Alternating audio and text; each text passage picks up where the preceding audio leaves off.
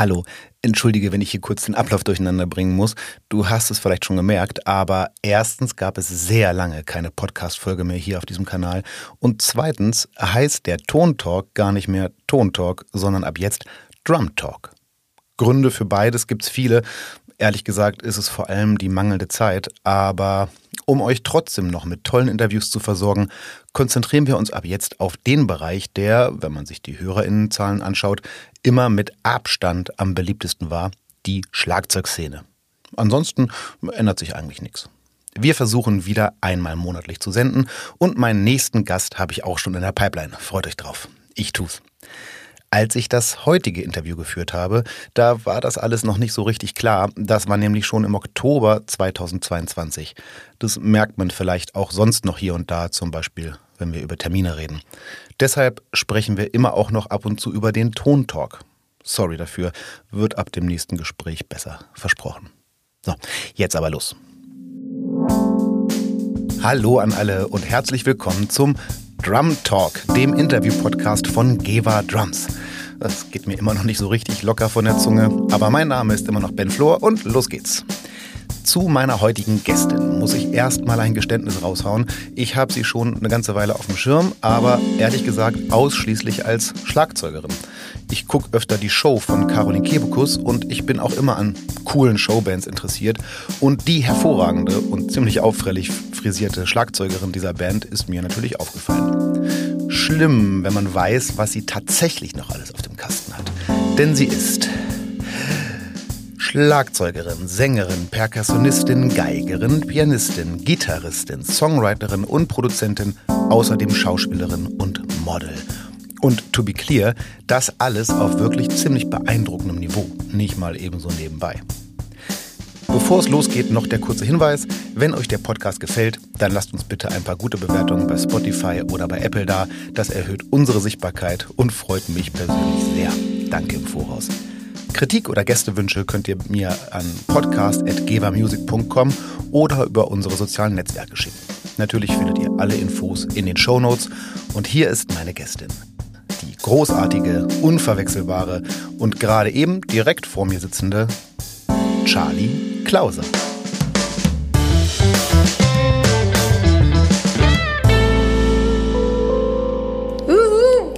Was für eine Einleitung.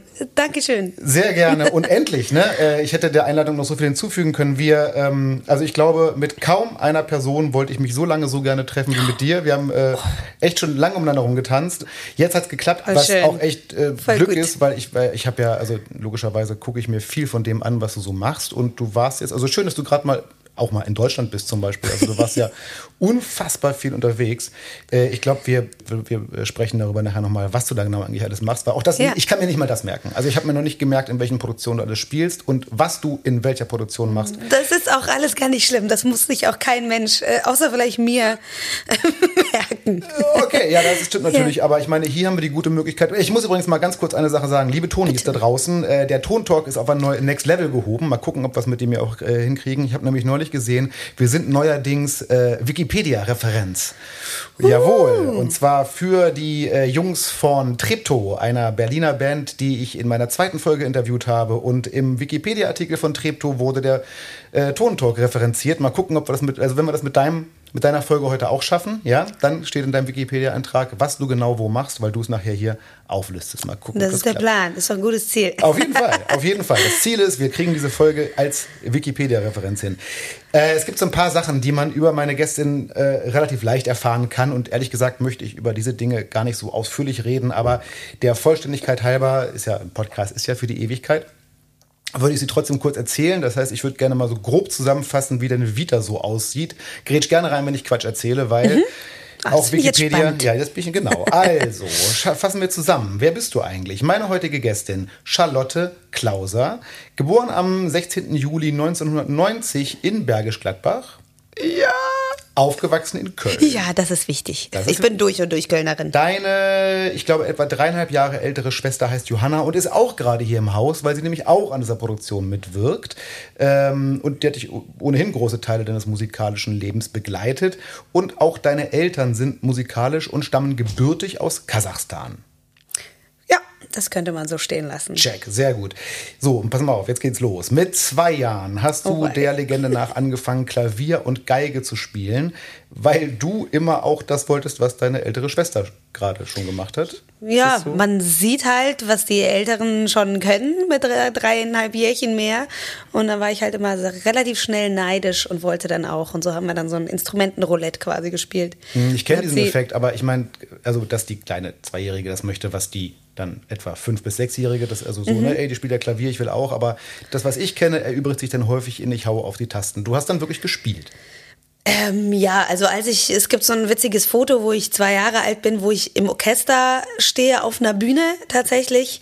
Ich glaube, ich habe eher leere Seiten gespielt, als wirklich Töne gedrückt, Ja, du aber machst schon. gerade die Geste, aber du hast Geige gespielt. Ich hab, ja, ich, genau, ich habe Geige gespielt. das wollen wir jetzt mal nicht unter den Tisch fallen lassen. Auch äh, äh, von leeren Seiten einer Geige überhaupt mal einen Ton gestrichen zu kriegen, ist jetzt nichts, was ich gerade spontan könnte. Das weiß ich. Proven by äh, evidence. Also es ist nicht so ohne weiteres. Weil genau, mit drei warst du schon Teil von so einem Kinderorchester. Ja, wohl schon. Ich kann mich ja nur mit Fotos irgendwie dran erinnern und aus Erzählungen meiner Eltern.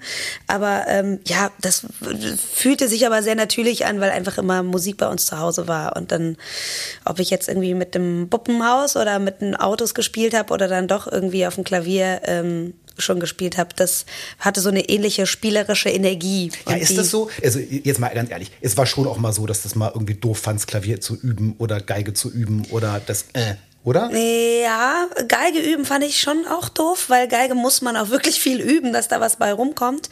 Ähm, bei den anderen Instrumenten erinnere ich mich nicht so ganz daran, dass ich geübt, geübt habe.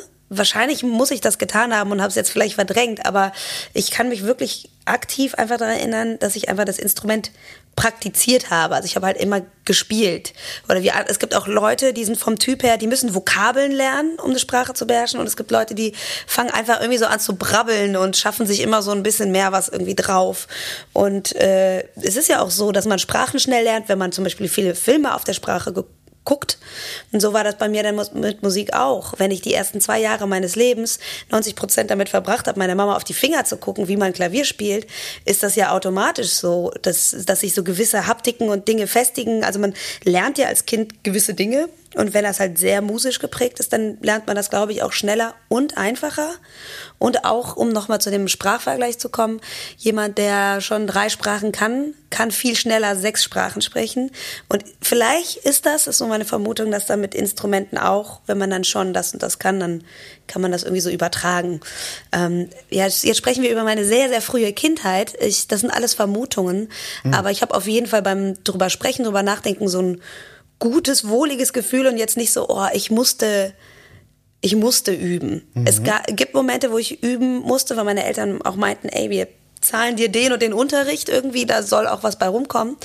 Ähm, aber all in all glaube ich, dass ich bis jetzt so einfach versucht habe, diese spielerische Lust beizubehalten. Und dann kommt dann vielleicht auch was bei rum. Wie Ja. gesagt, es sind alles Vermutungen. Ja, okay. Weil, also ich meine, ich kann Klavier spielen, so ein bisschen. Ja. Aber ich kann so, ich kann so Klavier spielen. Auf einem Niveau, wo ich denke, das habe ich halt immer gerne gemacht und mir von Leuten angeguckt und so. Und ja, so richtig tolle fleißig war ich nicht. Ich komme irgendwie halbwegs mit Tasten klar. Du spielst es schon, äh, du spielst schon richtig Klavier. Also so, ich habe ich hab Aufnahmen von dir gesehen, da warst du äh, äh, auch sehr jung äh, mit, mit Warte mal ganz kurz, ich habe sie irgendwo drin stehen. Da hast du so, so, so, so Fusion-Shit Fusion. gespielt. äh, gespielt ne? Also jetzt auch wirklich nicht einfach nur ein bisschen, hey, ich kann ein paar Akkorde mit Haltepedal schön drücken, sondern richtig freaky Zeug. So.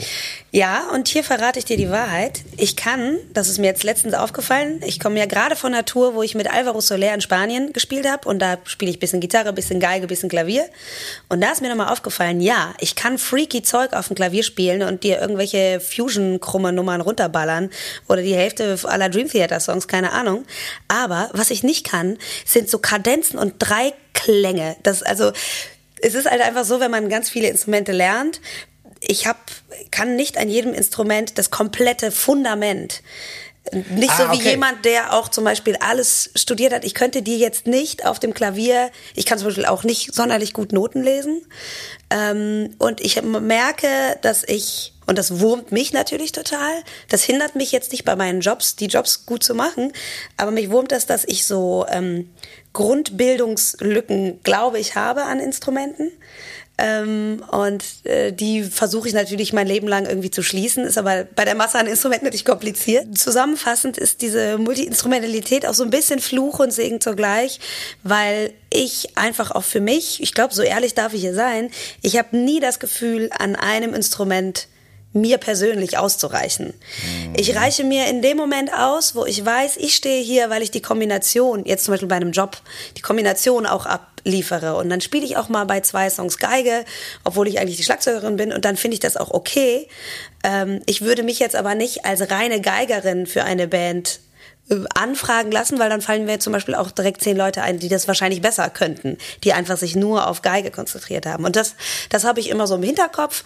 Und das ist manchmal, manchmal nervt mich das. Und dann denke ich, ach, hätte ich doch einfach nur Schlagzeug gespielt, dann wäre ich jetzt für mich noch viel weiter. Ist ja klar, man hat 25 Stunden am Tag und wenn man die auf fünf Instrumente ähm, streckt, ähm, und ich muss ja zwischendurch auch essen und schlafen, dann äh, ist das nicht so viel, wie wenn man jetzt das alles in ein Instrument stecken würde. Ja, und ich meine, selbst auf das Niveau, dich zu prügeln, auf dem du bist, da weiß ich schon nicht so richtig, wann du das eigentlich alles gemacht hast, wenn ich mal ganz ehrlich bin. Voll danke. Äh, ich meine, also wenn ich jetzt mal weiter, wir gehen mal kurz weiter in deiner Bio, wir sind ja gerade ja. erst bei deinem dritten Lebensjahr. Achso, entschuldige. Äh, ja, nee, das, ist, äh, das soll's ja. Also wenn dieser Podcast für irgendwas da ist, dann zum Ausschweifen, das muss man ganz klar sagen. Ähm, du hast mit neun Jahren einen ersten Platz an der Geige bei Jugend musiziert und einen ersten Platz auch bereits, auch das interessant, bei Kompositionswettbewerben für Klavier- und Streichquartett gewonnen. Mit neun. Du bist gut informiert. Ja, bin ich. Also ich war auch mal neun. Ja. Und ich weiß noch ein paar Sachen, die ich damals gemacht habe. Es war nicht Streichquartette schreiben. Ganz ich sicher das nicht. hier witzig. Was ich, was ich gemacht habe, hatte mehr so mit Plastikfiguren zu tun und so, die gegeneinander so, weißt du, oder Ja, Matchbox-Autos. ja, ja, Aber.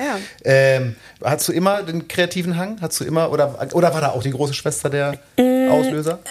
Tatsächlich hatte ich immer ein starkes Bedürfnis, mich kreativ wirklich auszutoben. Und wenn ich dann mal irgendwie ein Instrument geübt habe, dann hat mich das auch eher genervt, dann genau das zu spielen, was da auch in den Noten steht, weil ganz oft habe ich mich verspielt auf dem Klavier und dachte, "Oh, guck mal, der, der Akkord klingt total schön, weil das war dann statt irgendeinem Dreiklang irgend so Sieben, also so ein bisschen jazziger oder was. Und dann hatte ich direkt eine Songidee im Kopf und dann wollte ich eigentlich meine Songs weiterschreiben. Ähm, das ist so die eine Seite der Geschichte. Ich weiß auch, dass ich eine Zeit lang sehr, sehr ungern lesen wollte. Das war auch in der Schule kurz mal so ein, jetzt kein Problem, aber ich habe mich nicht so getraut, laut vorzulesen und fand es auch total langweilig, Bücher zu lesen, weil ich viel lieber meine leeren Bücher nehmen wollte und da Geschichten reinschreiben wollte. Ich habe als Kind auch schon so Geschichten irgendwie geschrieben. Ähm, daran merke ich, ich glaube, ich brauche einfach, ich muss einfach Kreativität rausballern, damit ich mich irgendwie in meiner Balance äh, wohlfühle. Und äh, ja, deswegen habe ich auch tatsächlich schon, bevor ich neun war, auch schon Lieder komponiert. Und da muss ich natürlich sagen, hat, hat mir meine Mama geholfen, weil ich nicht selber, ich glaube nicht, dass ich mit neun schon Noten aufgeschrieben habe. Und dann saß sie halt neben dem Klavier und dann meinte ich, ja, schreib das auf, schreib das auf das. Weil in einem Streichquartett muss man natürlich den anderen Geigerinnen ähm, Noten geben. Ja, und dann äh, hat sie mich da natürlich äh, supportet. Und das habe ich meinen Eltern zu verdanken, dass sie auch beide einfach in der Branche tätig sind und da Bock drauf Man hatten. hört äh, ja so oft von so musikalischen Familien Mhm. und auch in deinem Fall hat man so vom musikalischen Elternhaus. Was genau ist denn das musikalische Elternhaus? Also deine Eltern sind tatsächlich, du sagst, in der Branche Pra- tätig? Ähm, also jetzt nicht genau, genau in der Branche, aber Oberbegriff Musik. Ähm, meine Mutter hat äh, Klavier studiert und ist äh, Pianistin und hat auch Projekte, mit denen sie auch äh, immer wieder Konzerte spielt und äh, unterrichtet ja an der Rheinischen Musikschule. Klavier und Theorie, Harmoniebildung, alles Mögliche und ist dann so eine Kombination aus selber Konzerten spielen und unterrichten. Mein Vater hat auch Musik studiert. Ähm, ich glaube Bandonion und Sack Jazz Saxophon. Er ist aber Künstler, Maler von Beruf. Hat aber immer Musik gespielt und ähm, Also er hat Musik studiert, ist aber vom Beruf Künstler. genau. Alright, aber ja, das, okay, das äh, verstehe ich irgendwie, dass das eine Bank im Background ist, die von der man ganz gut zehren kann. Ja. Und äh, sind auch beide noch aktiv? Äh, ja, Cool. ja.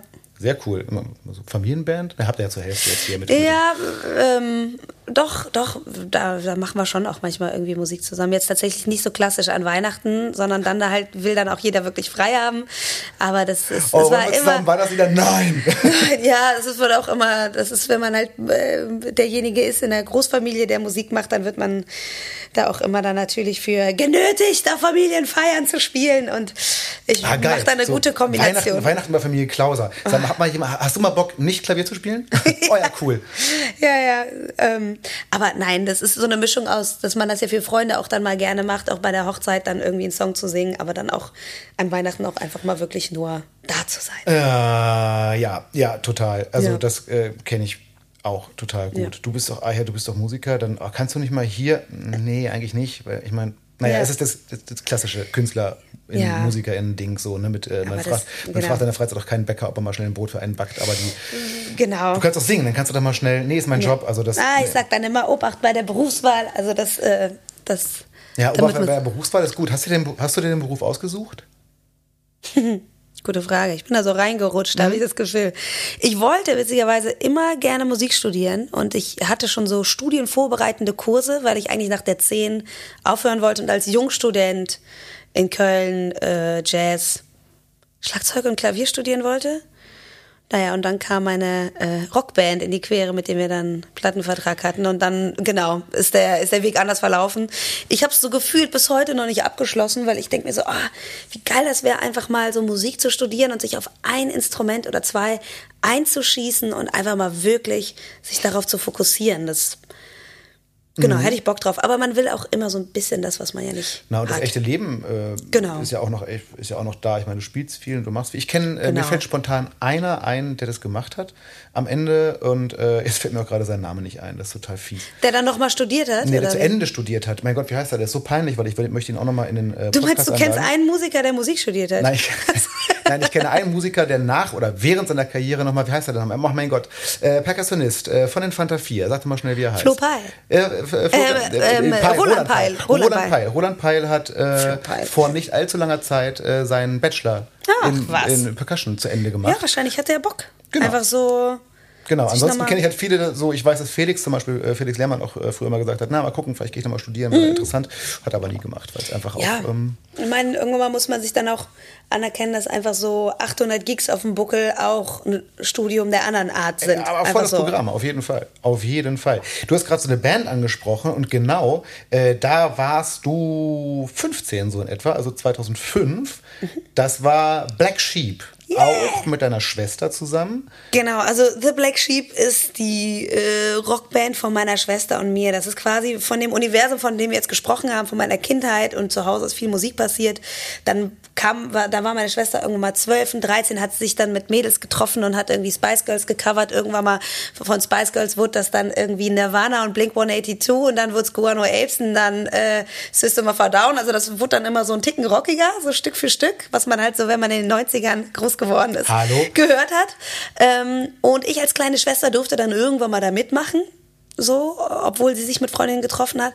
Und aus diesem, wir machen jetzt Musik im Keller und kriegen dann doch nochmal irgendwie ein Schlagzeug geschenkt oder sowas, hat sich tatsächlich daraus die Band The Black Sheep entwickelt, die es dann 15 Jahre länger noch quasi gab, mit der wir dann den Plattenvertrag hatten. Das war quasi unsere, man trifft sich halt einfach mit Mädchen im Keller. Ja, voll krass. Ja, Und, 15 äh, Jahre tatsächlich. Ne? Ja, Ja, ich glaube all in all schon. Ähm, und da habe ich dann Schlagzeug äh, gespielt. Ähm, meine Zuerst? Sch- Genau, meine, meine Schwester hat ähm, zum 10. Geburtstag ein Schlagzeug geschenkt bekommen. Aber ich habe dann immer, wenn sie nicht gespielt hat, habe ich mich dann im, Ko im Keller verkrochen und habe dann selber gespielt. Und irgendwann mal, glaube ich, hatte sie dann keine Lust mehr und hat dann mit 14 eine E-Gitarre geschenkt bekommen. Und dabei blieb es dann sehr lange. Sie war die E-Gitarristin und auch Frontsängerin und ich saß hinten am Schlagzeug und dann hatten wir noch eine Bassistin. Das war so die Ursprungsbesetzung von Black Sheep. Und dann fing ich aber auch an, hinten dann am Schlagzeug Songs auch zu singen. Und das war dann so, ah ja, das ist ja auch cool, so mit äh, zu singen, aber dann fühle ich mich hier so gefangen. Vielleicht Ätzend. will ich dann auch Ah, mal ich irgendwie finde, vorne. Schlagzeugspielen, Schlagzeugspielen und Singen gehört einfach nicht zusammen. Ich finde das ein ganz furchtbares Gefühl. Ich mag das Ich, überhaupt nicht. ich, ich, ich fand das Gefühl nicht so schlimm, aber man singt schon echt besser, wenn man nicht Schlagzeug spielt. Auch heute werde ich hier ähm, bei einer Nummer auch singen und spielen. Das ist auf jeden Fall immer wieder eine Challenge aufs Neue. Ähm, Nee, und dann die ersten paar Jahre, wie gesagt, Schlagzeug und dann habe ich irgendwann den Schritt gewagt und bin dann an die Front gegangen und dann haben wir uns noch eine Schlagzeugerin gesucht. Und das war dann die Besetzung für eine sehr, sehr lange Zeit. Und der erste Gig war hier direkt im Kölner Underground und direkt Live Music Hall und das haben dann wir direkt ein Produzententeam kennengelernt. Klar, wenn man irgendwie so vier junge, ich sag's jetzt mal, talentierte Mädels sehen, die irgendwie crazy, rockige Mucke spielen, dann ähm, genau, sind da schon sehr viele Leute hier in Köln irgendwie hellhörig geworden. Ähm, das war aber auch alles so ein bisschen so ein zweischneidiges Pferd, weil wir einfach sehr, sehr jung waren und sehr früh schon mit Leuten und mit Input gearbeitet haben, auch Du hinsichtlich. gerade, du hast gerade zweischneidiges Pferd gesagt, das finde ich sehr lustig. Oh, wie heißt das denn? Schwert. Ah ja, genau, meine ich doch. Ah ja, übrigens, wenn wir, wenn irgendwann mal die Frage der Schwächen kommt, Sprichwörter. Geil, ich liebe das. Finde ich großartig. Ja, Äh, es, es ähm. gibt wenig, ich, es gibt wenig, wenig sympathischeres als äh, mit voller Ansage Sprichwörter verkacken, weil man es wirklich nicht besser weiß. Ich finde das super, wirklich. Ich liebe Äh, da, davon werden noch 20 kommen. Fantastisch, Also, ich, liebe ZuhörerInnen, ihr dürft gerne mitschreiben. Ja, bitte. Bitte, genau. Wir machen Und wenn es mehr als 20 ist, dann gebe ich euch allen ein Bier aus. Zack. Damn it. Okay, ich sage euch jetzt, wo wir nachher noch ein Bier trinken, aber es bringt euch nichts, weil der Podcast ist dann schon ausgestrahlt. Wir Pech schicken gehabt. euch dann die Fotos. genau. Ähm, ah, krass, aber also naja, es ist, ist es nicht immer so ein Mixding? Also manchmal denke ich so, oh, es gibt so krass viele talentierte Bands. Oh, gerade heutzutage kriegt man das so extrem mit, soziale Medien, tralala. Mhm. Und davon schaffen es einfach auch ganz, ganz, ganz viele nicht. Schon gar nicht schaffen die dann ihre ersten Gigs direkt in namhaften Kölner Clubs und so. Aber, und natürlich muss man dann auch Glück haben und dann muss man irgendwie gut sein. Also ist es nicht immer so diese Mega-Mixtur? Also ihr, ihr, hattet irgendwie Glück mit Sicherheit. Ihr wart super interessant mit Sicherheit. Ihr habt euch mit ziemlicher Sicherheit auch ziemlich den Arsch abgearbeitet. Also anders Definitiv. nie. Sechs Wochen Sommerferien, sechs Wochen Proben. Ja. Das war halt so irgendwie angesagt, so weil wir halt einfach auch hoch hinaus wollten. Und ähm, zu dem Thema, ja, ihr hattet Glück und ihr habt es dann äh, geschafft. Dadurch, dass man jetzt im Underground spielt oder der Physical, ähm, hat man es ja als Band ja auf jeden Fall noch nicht äh, geschafft. Und es ist auch so, dass die Band ja jetzt nicht total durch die Decke gegangen ist und das äh, kann tausend verschiedene Gründe haben. Aber wie du sagst, es ist eine heftige Mixtur an Dingen, die eine Rolle spielen, bis eine Band wirklich irgendwie Erfolg hat. Und das kann auch sowas Läppsches wie Timing sein. Also ich meine nicht Timing innerhalb der Band, Auch das sondern ist nicht ganz das ist nicht verkehrt. Ähm, Nee, aber die wir haben sehr Person am früh angefangen Ort. mit Klick und alles zu proben und zu sagen so, hey, nageln, nageln, nageln. So, das war schon, uns schon wichtig. Ich meine jetzt Timing, wann bringt man welche Single raus und ähm, wann, Hm. Ah, okay. wann kommt man, auch die Frage, singt man auf Englisch und auf Deutsch, das ist, ich glaube, das wird e ewig in meinem Leben ein verflixtes Thema sein. Wir waren eine englischsprachige Rockband, wir, ich habe immer englischsprachige Musik gehört und dann waren wir so 2006, 2007 wollten wir das Album aufnehmen und alle sagen so, nee, sorry, mit Englisch kommt man jetzt nicht weiter. Es gibt jetzt Tokyo Hotel, Silbermond, das ist jetzt gerade voll im Kommen und ähm, wir wollten halt nicht auf ähm, diesen Trend irgendwie draufspringen und haben halt Englisch gemacht und es war dann für viele Radiostationen und viele Leute ein No-Go mit uns zusammenzuarbeiten. Jetzt gute zwölf Jahre später mache ich mein, habe ich ein deutschsprachiges Album. Ja. Jetzt nicht, weil ich sage, oh, das ist jetzt voll im Trend, sondern einfach, weil ich gemerkt habe, ich kann aktuell da sehr authentisch meine Texte, Inhalte, Sprache, Gefühle, was auch immer rüberbringen. Und auch, weil auch deutschsprachige Musik eigentlich auch gehört. Also da, da gibt es einen Markt für. Total. Und jetzt kommen sie alle an und sagen, oh, jetzt durch dieses ganze Streaming und so und alles ist international. Internationale Märkte. Ah. Ähm, wird jetzt viel weniger deutsche Musik gespielt und auch im Radio sind, ist das jetzt ungefähr noch so gute sieben Prozent. Das heißt, ich bin einfach mit allem zehn Jahre zu spät, wenn man so möchte, oder zehn Jahre zu früh, I don't know. Ähm, aber das wird, ja, das, das kann auch eine Rolle spielen Ja, natürlich. aber ist es nicht irgendwie, ich meine, wenn ich mir die Musik, ist es nicht irgendwie auch, also fuck it, also ich meine, irgendwie, wenn man sich, wenn man nicht gut, also ich habe ein, ein guter Freund von mir, äh, ist Singer-Songwriter, der sagt, ich kann nicht Deutsch schreiben. Er schreibt gute englische Texte und er sagt, er kann keine deutschen Texte schreiben. Andere sagen genau das Gegenteil.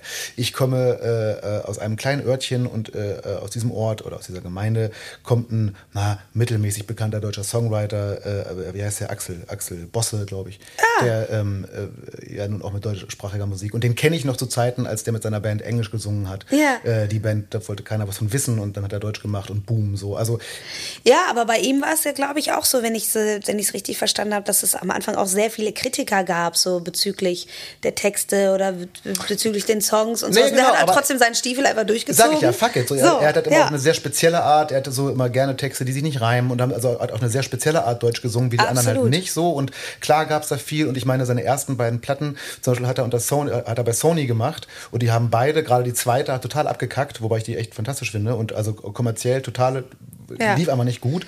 Und dann äh, hat er einfach, äh, und Sony haben gesagt so, tschüss und hat ihn rausgeschmissen und dann hat er unter Eigenregie ohne Plattenfirma sein drittes Album aufgenommen Ja. und äh, ist dann, ich glaube, erst mit dem vierten, dritte weiß ich nicht genau, aber immer unter Eigenregie, nur mit einem äh, Management, äh, war er auf Albumcharts Platz 1 dann so. Also weil er einfach gesagt hat, so, ich mach's Ja, halt trotzdem. genau, genau. Äh, und das hätte genauso volles Programm nach hinten Absolut. losgehen können. Aber, ich, will, ich bin da auch eher so auf der Seite gerade und denke mir so, ja, dann, dann auch lieber total riskieren, weil ich glaube, dann für sich die Entscheidung zu treffen und für sich so ein Album und die Mucke so zu machen, wie man Bock hat und damit dann Erfolg zu haben, ist, glaube ich, das Schönste. Voll. Und damit dann auch keinen Erfolg zu haben, ist dann auch okay. Wobei ja auch kein Erfolg So. relativ ist erstmal. Ne? Ja. Was, was ist Erfolg? Was ich meine, so jetzt, ähm, Ist keine immer die Ahnung, Frage, du was hast- man anstrebt. So, ne? Genau, ne, du hast es deine, deine, da sprechen wir noch ein bisschen ausführlicher drüber, du hast deine erste Soloplatte rausgebracht und ich meine, das kann man Erfolg definieren als so, ich kann von den Einkünften und äh, nur noch mit dem Zeug leben, das ist für mich der Mhm. Erfolg oder äh, ich habe irgendwie eine Followerschaft von x tausend Menschen, die sich diese Platte anhören, geil, finde ich mega, das ist also so, das ist ja sehr Ja, relativ, was man total. da als Erfolg, was ist für dich der Erfolg, für deine Platte? Ähm, für meine Platte, äh, also ich habe nicht damit gerechnet, viele Alben zu verkaufen, aus, aus ganz, ganz vielen Gründen. Ich kenne auch zum Beispiel die Zahlen von einem Mark Forster, der einfach 70.000 Mal bekannter ist als ich, der auch, also das ist Hardware, einfach ne? krass runtergegangen. Deswegen dachte ich mir so, boah, ich will, dass die Menschen, die das Album haben, dass die das feiern oder dass die damit wachsen, weil ich glaube, das ist auch kein Album, das man dann so einmal hört und dann hat man alles äh, mitgenommen, sondern ich, ich glaube, dass man damit auch wachsen kann, wenn man es dann möchte. und ähm, was ich da jetzt gerade für E-Mails zurückbekomme von Leuten, die sich das ganze Ding wirklich reingezogen haben, ey, das macht mich so glücklich. Oder auch wenn ich einem Freund dieses Album schenke, ich habe jetzt bei am Ende der Alvaro Tour habe ich da meinem besten Kumpel quasi so ein Ding in die Hand gedrückt und ich stehe da vor ihm und habe so dieses Album in der Hand und denke mir so, boah, das ist also unromantisch ausgedrückt ist das wie so eine Doktorarbeit, aber das ist auch einfach so so was Persönliches. Also ich stehe so, wenn ich jemandem das Album in die Hand drücke, ist gefühlt stehe ich so, als würde ich so nackt vor dem stehen, so ey, das bin ich. Irgendwie. gerade Und das ist halt Fall, irgendwie ich so, meine, das fühlt sich ja- irgendwie so cool an, dass Ja. ich das jetzt einfach fertig gebracht habe. Ja, es ist ja auch Pure You, ne? wenn ich das richtig mitbekommen habe. Also ich meine, klar, dass du alle Songs geschrieben hast und selber singst, ist eh klar. Äh, spielst du alles? Gibt es irgendwo, eigentlich spielst du, so, du spielst so gut wie alles auf jeden Ich Fall. spiele alles, alles. Alles. Kein Also es gibt anderes Human Being hat äh, einen Ton darauf. so, und du hast es auch selber produziert, aufgenommen. Ja. Also ist Ja. alles du. Ja. Bis auf Artwork, nehme ich mal an, wird irgendwer gemacht haben oder Genau. so. Aber ansonsten, also was davon runterkommt, ist alles du. Naja, und das ist dann mit Nackigsein schon ganz gut verglichen, weil das, was da einem jetzt nicht gefällt oder gefällt, ist halt Genau. genau du. Also so. Genau, also das ist sehr, sehr pure, sag ich mal. Boah, ich finde das, also ähm, ich habe mich immer gewundert, wenn ich früher so, ähm, äh, ich war immer so, ähm, ich bin immer so mehr der Bandmusiker. Ich bin überhaupt kein besonders talentierter Songwriter und ich habe aber immer, ich habe ein paar tollen Songwriter zusammengespielt und wenn die dann so in die Band gekommen sind und ihren Song vorgetragen haben, der Band vor, ey Leute, ich habe einen neuen Song dabei, hört mal. Ähm, und dann fängt die Band so ein bisschen an zu kritteln und ah, mach mal hier so und, hm, hm, hm. und irgendwann ist mir mal klar geworden, wie krass das ist, wenn man so einen Song geschrieben hat, auch mit Singen und Spielen und alles. Und dann stellt man das so das erste Mal Leuten vor. Das muss ja ganz schrecklich sein, manchmal. Und Ja. in deinem Fall ist es ja sogar noch schrecklicher. Weil es ja noch mehr als einfach nur, ich mache Anführungszeichen, Leute, nur die Songs geschrieben, sondern äh, es ist halt äh, Ja. alles, ja, oh Gott, oh Gott, oh Gott. Das meine ich auch so mit, dass ich dann da wirklich einfach so das Gefühl habe, dass ich jemanden einfach so ein Stück von mir einfach so äh, abgebe und da so take it or leave it, keine Ahnung. Ähm, aber das ist, das ist total spannend. Auch für mich. Und deswegen habe ich das ja auch ähm, alleine fertig gemacht. Nicht, weil ich keine Lust auf anderen Input habe oder weil ich keine Lust auf andere Menschen habe oder so. Ich liebe es, mit Leuten zusammenzuarbeiten. Und was ich jetzt beim zweiten Album mache, weiß ich auch nicht, weil es waren schon sehr, sehr viele Stunden auch alleine im Keller und viel ausprobieren und viel mit der Wand diskutieren, weil einfach kein anderer, also was heißt da war. Aber ich glaube, ich habe das für meinen bisherigen Werdegang und für die Entwicklung habe ich das jetzt einfach mal gebraucht, zu sagen so, ey, ich baue dieses Haus jetzt einmal alleine. Ich will wissen, wie dieses Haus aussieht. Weil so oft habe hab ich mit Leuten vor dem Album gesprochen, ah, in welche Richtung willst du denn gehen?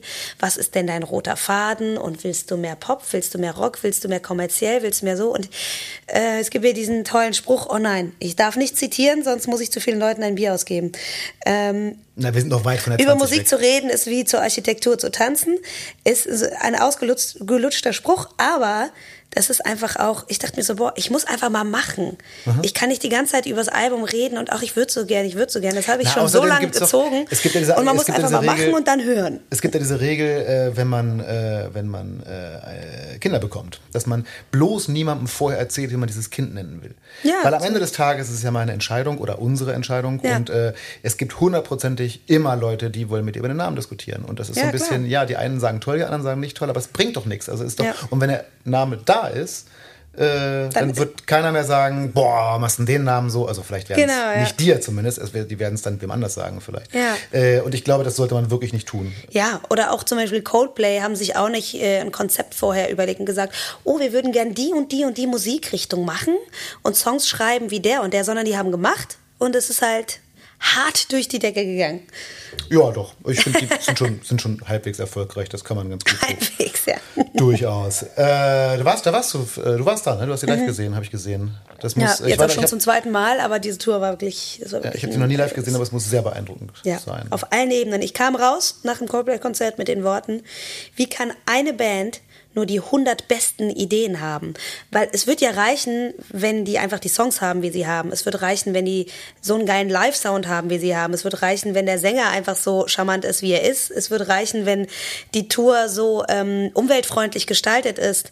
Oder wenn die die Idee mit den Bändchen haben. Aber die haben einfach die 100 besten Ideen, die eine Band haben kann, finde ja, ich. Ich glaube, ich muss Coldplay mal live sehen, weil Coldplay ist für mich eine Band wie... Äh, äh, Sag nichts Falsches. Nee, nein, nein, ich bin nicht... Äh, äh, full, full of respect. Nein, so ähnlich Nein. wie U2 zum Beispiel. Das sind beides Bands, ja. wo ich so, wenn man mir die Bands beschreibt, muss ich eigentlich sagen, also es sind beides äh, relativ standardmäßig besetzte Bands, äh, was ich sehr mag. Äh, die schreiben irre Songs, was ich sehr mag. Die haben beide sehr charismatische, sehr gute Sänger, ja. was ich sehr mag.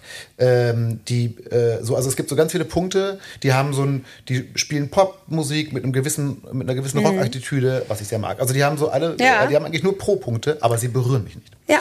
Die kommen das nicht bei mir ja an und ich glaube, ich muss sie mal live sehen mhm. und ich mhm. glaube, dann funktioniert es. Ja, aber das finde ich auch das Spannende an Musik man kann so viele Faktoren beschreiben. Guck mal, du hast so richtig so deine Pro- und Kontraliste, mhm. könntest du so, ah, das und das und eigentlich mag ich das, eigentlich mag ich das. Mhm. Und trotzdem ist einfach dieses Gänsehautgefühl, was, was für mich am wichtigsten ist bei Mucke. Berührt mich was, berührt mich was nicht. Mhm. Ähm, das kann man einfach an nichts in dieser Welt festmachen. Und das ist, das ist, also das finde ich, das ist halt einfach so ein, das ist so was wunderschön Unbeschreibliches, was halt diese ganze Feld der Kunst und der Musik einfach auch so spannend macht und hält. Wann ist ein Song ein guter Song? Wann berührt der einen? Wann berührt einen eine Stimme? Müssen das die Inhalte sein oder einfach nur der Sound der Stimme? Und das ist, ähm, da beschäftige ich mich gerade irgendwie auch viel mit, weil ich das einfach total spannend finde. Weil ich auch auf sehr vielen Konzerten war von krassen Leuten und ich war nicht mal am Ansatz von Gänsehaut und mich hat es einfach genau gar nicht berührt. Und da kommen wir aber wieder, es ist halt alles auch irgendwie Geschmackssache. Und ja, das voll. ist so schön, dass es so ist. Ja, dass absolut. es kein falsch und kein richtig gibt. Und das merke ich bei jedem Konzert am eigenen Körper. Mhm. Ja, ich finde, es gibt gewisse Dinge, die man schon echt falsch machen kann, aber das ist eher ein politisches Thema. Äh, absolut. Aber, äh, ja, du hast, also, aber so die reine Musikalität. Mhm. Absolut. Ähm, äh, klar, es gibt auch ein Gefühl von Authentizität, was man spüren kann und oder auch irgendwie so ein gemachtes Projekt, wo man denkt, da kann ja gar nichts bei rumkommen. Aber das ist so, ich werde immer wieder überrascht, auch bei Bands, wo ich dachte so, ach ja, was, dieser eine Radiohit, den er hat, toucht mich jetzt nicht. Und da gehe ich aufs Konzert und das ist einer der krassesten Musiker, die ich gesehen habe. Also in jeglicher Hinsicht gibt es einfach immer Überraschungen. Deswegen kann ich auch wirklich nur ermutigen, viel auf Konzerte ja, zu gehen. Voll. Man nimmt einfach immer Total. irgendwie was mit. Ja. Jetzt auch nicht nur wegen der Szene, die hart am Ab wie darf ich es ausdrücken? Am Kotzen, wir sind ja. Äh, ab, aber Kotz, abkotzen ist. Äh, wir sind ja kein öffentlich-rechtlicher ähm, Podcast. Äh, aber, nee, sondern auch so generell für sich. Ja. Ich bin immer, ich bin auch früher, als ich noch gar nicht allein auf Konzerte durfte, habe ich meiner Mama gesagt, die drei Bands spielen diese Woche in Köln. Lass mal zu jedem Konzert gehen. Und wir sind aber immerhin auch immer in die Musikhochschule sich irgendwelche Abschlusssemestersachen angeguckt oder hier kleine Konzerte, große Konzerte. Einfach zu gucken, wie machen das Leute, ja, es, ja. ich habe auch das Gefühl, dass es nochmal andere Kanäle aufmacht. Also ich erlebe das bei mir selber, dass ich, dass ich, wenn ich mir Musik auf Spotify anhöre, also egal ob es Spotify oder eine CD ist, aber ich meine einfach Musik, aufgenommene Musik anhöre, ist das was anderes. Also ich habe schon oft erlebt, dass ich dann, dass der Funke da noch nicht übergesprungen ist und dann habe ich die Band live erlebt und habe dem Fan so. Das habe ich ganz oft tatsächlich schon gehabt. Oder ich ja. habe hab andere überhaupt erst live kennengelernt und musste da erstmal eine Weile verknusen, dass sie auf Platte ganz anders klingen und dass es dasselbe ist. Äh, ja, auf jeden Fall. Äh, Leute, geht auf Konzerte. Extrem wichtig. Äh, yes. gerne auch auf, und kauft Alben. So, kauft Alben, kauft Hardware. Äh, und hört dann trotzdem auf Spotify. Genau, also Album kaufen, genau, Album kaufen und dann die Spotify-Playlist einfach auf Dauerschleife, während ihr das Album auf Platte, als Platte hört, aber einfach nebenbei trotzdem laufen lassen. Das ist das Beste. So nämlich. So. Äh, äh, äh, bevorzugt Charlies Album, über das wir eigentlich später noch äh, sprechen wollten, weil wir sind eigentlich ja noch in der Vita.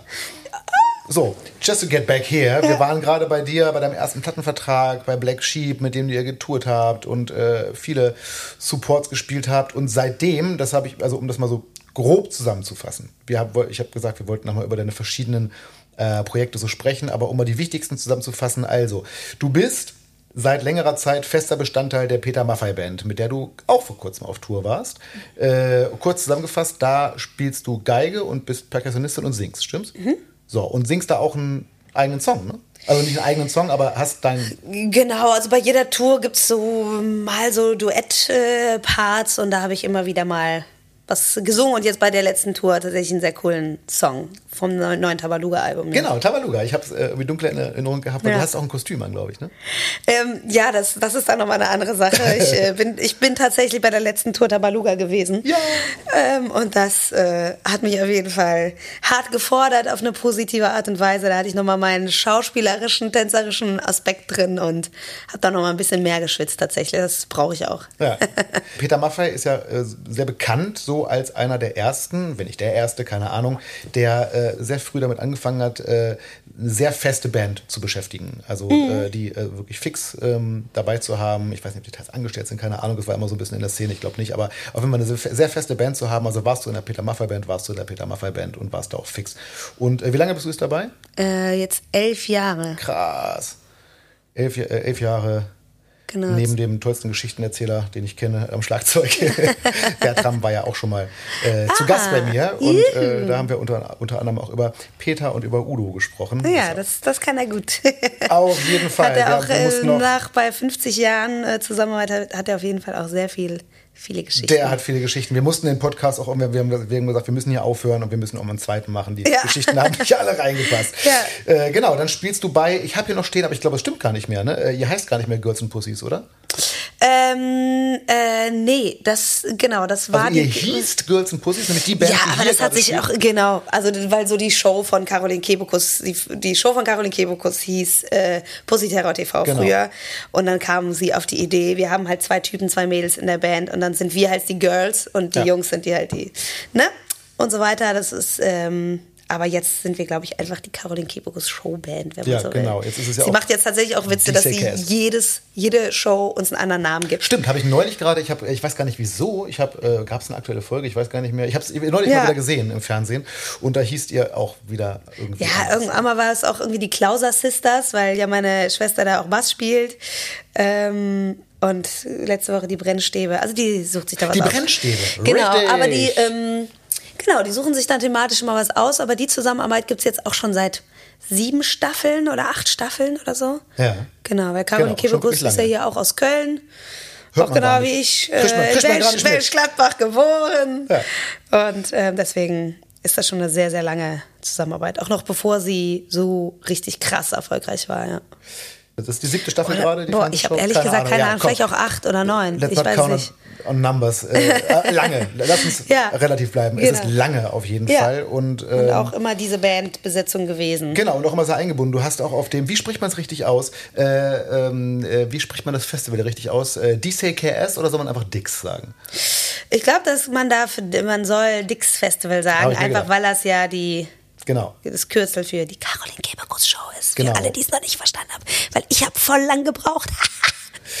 äh, ich habe auch zumindest kurz gebraucht. Also ja. es hieß ja erst, es sollte ja erst äh, Ring am Rock heißen. Genau. Richtig. Äh, und äh, dann genau. Ich hatte, wir, wir, ich wollte dahin, ich und meine Freundin. Und äh, ja. wir haben uns, das war ja am Pfingstmontag und wir ja. haben uns den Dienstag extra freigenommen und waren krank. Oh nein. Damn it. Wir oh konnten nein. nicht kommen. Aber ich habe gesehen, dass du da auch gespielt hast, was mich sehr gefreut hat. Ja. Das war ja auch kurz nach der Veröffentlichung deines Albums, ne? Genau, irgendwie die, die Zeit auf jeden Fall, Juni. Ähm, und da, sie hat auch hier in der Show immer so einen Slot gehabt, Newcomerinnen zu supporten. Und dann durfte ich Da am Ende der genau, Show, durfte ja. ich dann, was ja auch sehr cool war, hier im ARD irgendwie eine Nummer zu spielen. Und dann gab es halt das äh, Dix Festival, also für alle, die jetzt hier nicht aus Köln kommen und das mitbekommen haben, das ist halt ein Festival, das Caroline Kebekus ins Leben gerufen hat, weil ihr aufgefallen ist, dass seitdem es Rock am Ring gibt, es nur rein männliche, äh, also den, die Main Acts, die Headliner Acts sind eigentlich immer nur rein männlich gewesen. Es Ja, gab mindestens, einmal Mindestens male-fronted. Also, es gab, gab einmal eine Frau, nämlich äh, die Sängerin von Wir sind Helden, aber die sind auch nur für irgendwie Billy Talent oder so eingesprungen, weil die abgesagt haben. Ja. Und das ist ja wirklich irgendwie ein Armutszeugnis, auch wenn ich eigentlich eher Vertreter davon bin, dass das irgendwie ein Fakt ist, der egal ist, aber daran merke ich, so ganz egal ist es ja nicht. Deswegen hat Caroline Kebekus das Festival gemacht, wo nur rein female-fronted äh, Acts jedenfalls spielen.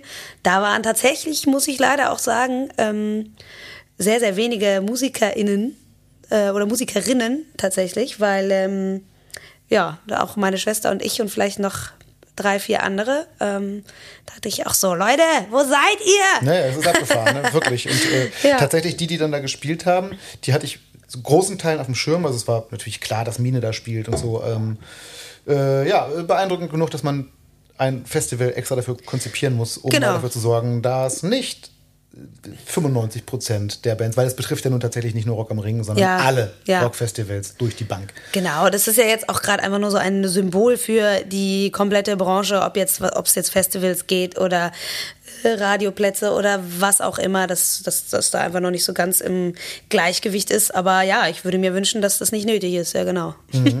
In dem Kontext ist mir aufgefallen, dass äh, es gibt so ein Wort, das wollte ich dich einmal mal fragen. Ich weiß, das habe ich auch irgendwo in meiner Vorbereitung stehen, aber hey, so what? Ähm, es gibt ein Wort, das ich häufiger im Kontext mit dir gelesen habe in der Vorbereitung und ich wollte gerne mal wissen, wie du zu diesem Wort stehst.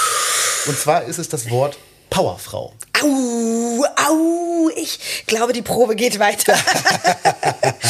ähm, ach ja, schön, dass du, ähm, schön, dass du das nicht einfach so sagst in einem, ah, ich habe hier die Powerfrau Charlie Klauser vor mir sitzen, Nee, also sondern dass du genau Haltung, fragst. Dass ich, ja. äh, vielleicht darf ich kurz meine Haltung Ja, dazu. Äh, ich finde es äh, fu- furchtbares Wort. Danke, ich habe dich sehr, sehr gern. Ja, aber, ich sagte nicht, aber ich sagte nicht warum. Ich sag du mal, warum du es furchtbar findest. Ähm, ja, äh, boah, also bei mir kräuseln sich tatsächlich die Fußnägel hoch, weil jetzt erstmal einfach so ganz, ganz simpel, man wird nie Powermann irgendwie sagen. So ganz, da hört es ja auch schon. Genau, es gibt das Weichei und die Powerfrau. Das heißt, der jeweilige Umkehrschluss ist das natürliche Bild. Also, Du hast es sehr gut erklärt. oder? Genau. Bisschen ja. so ist es. Also es gibt die. Powerfrau, das heißt, die normale Frau hat keine Power. Und es gibt das Weichei, also der normale Mann ist nicht weich. Der Genau. hat eh immer Power. Genau, an, an diesen Begrifflichkeiten merkt man einfach auch schon, wie so die Bilder irgendwie festgesetzt sind. Das ist so der eine Aspekt. Der andere ist einfach, dass es ja jetzt gerade absolut auch im Trend ist. Also ich meine, Gott sei Dank passiert da viel in der Hinsicht, dass jetzt auch Frauenquoten eingeführt werden, auch bei Regisseurinnen, dass äh, so und so viele Filme weibliche oder auch Produzentinnen haben sollen und da passiert viel, aber es fühlt sich für jemanden, für mich, der eigentlich sein Leben lang auch unbewusst so dafür kämpft, dass das normal ist, dass es normal ist, eine Frau zu sein am Schlagzeug oder an den Instrumenten, fühlt sich das halt jetzt gerade so an wie so ein läppscher Trend.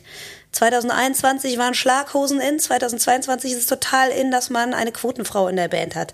So fühlt sich das an und das ist so belächelnd für das, was man, wofür man wirklich kämpft und äh, daro- das, das wäre jetzt nochmal ein ganz äh, separater Podcast, wenn ich Auf mal, Fall, wenn ja. ich hier die ähm, Momente aufführe, wo ich an Vorurteile äh, irgendwie geclasht bin und wo ich mir echt Sprüche anhören Ah, musste. das ist interessant. Das ist, ist schon so, ne? Das Ähm, ja klar, sowas- das ist, das hat, da hat man schon viel, ähm, viel mitgenommen und auch als als junges Mädel irgendwie, dass man wirklich ähm, nicht für ernst genommen wurde, beziehungsweise dass man einfach und das das werden auch alle äh, Musikerinnen unterstützen können, dass man einfach so gute 25 Prozent mehr kämpfen muss für eine für eine gewisse Anerkennung instrumentalistisch, musikalisch.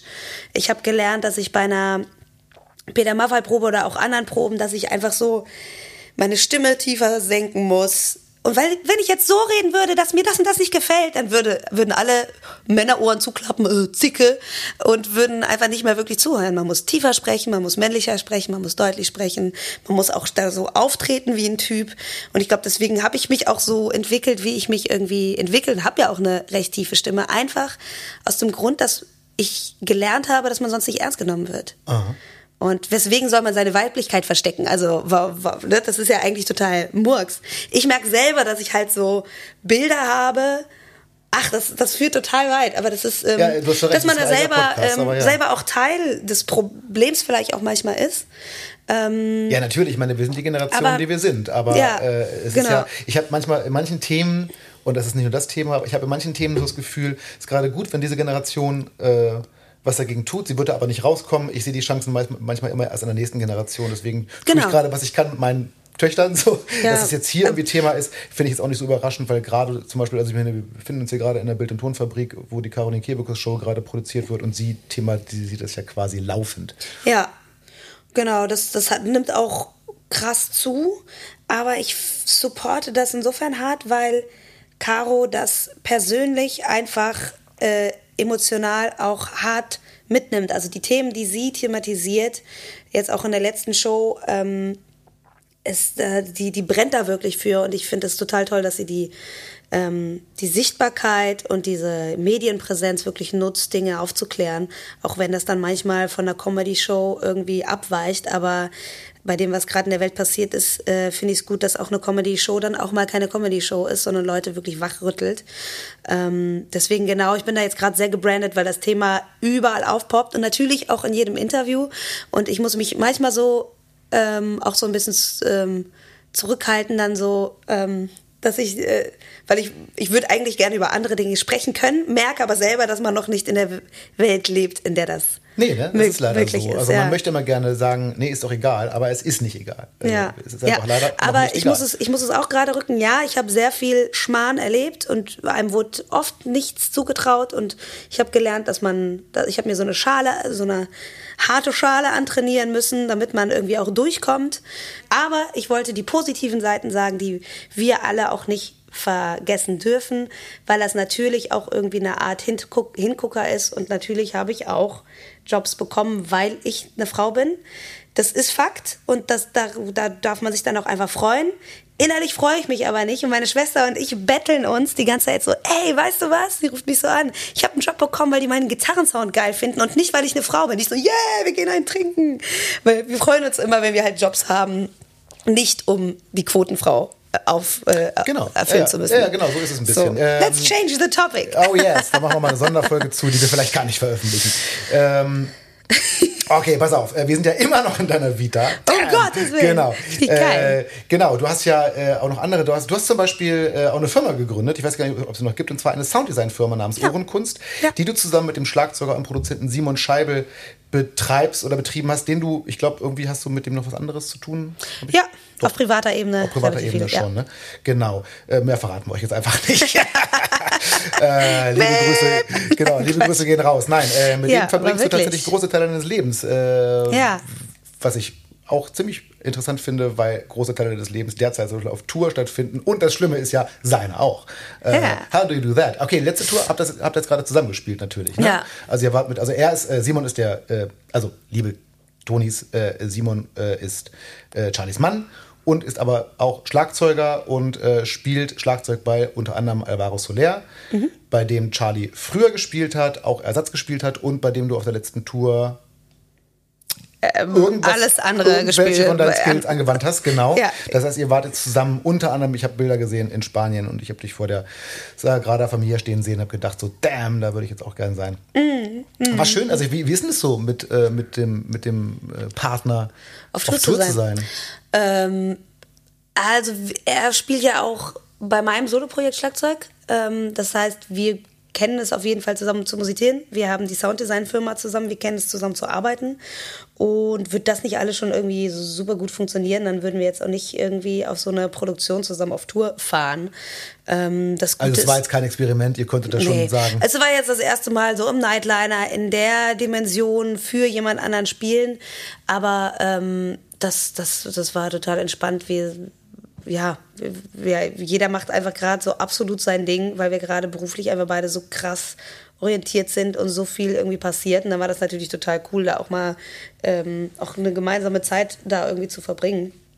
Äh, da war einfach tats tatsächlich kein Problem, war sehr cool. Puh, Gott sei Dank. Auf die Antwort habe ich ein bisschen gehofft. Wäre es gleich das nächste Mal ausgeufert. Sehr ja. gut. Ähm, und dann bist du auch noch, äh, ich, ich, ich weiche komplett von meinem Skript ab, egal.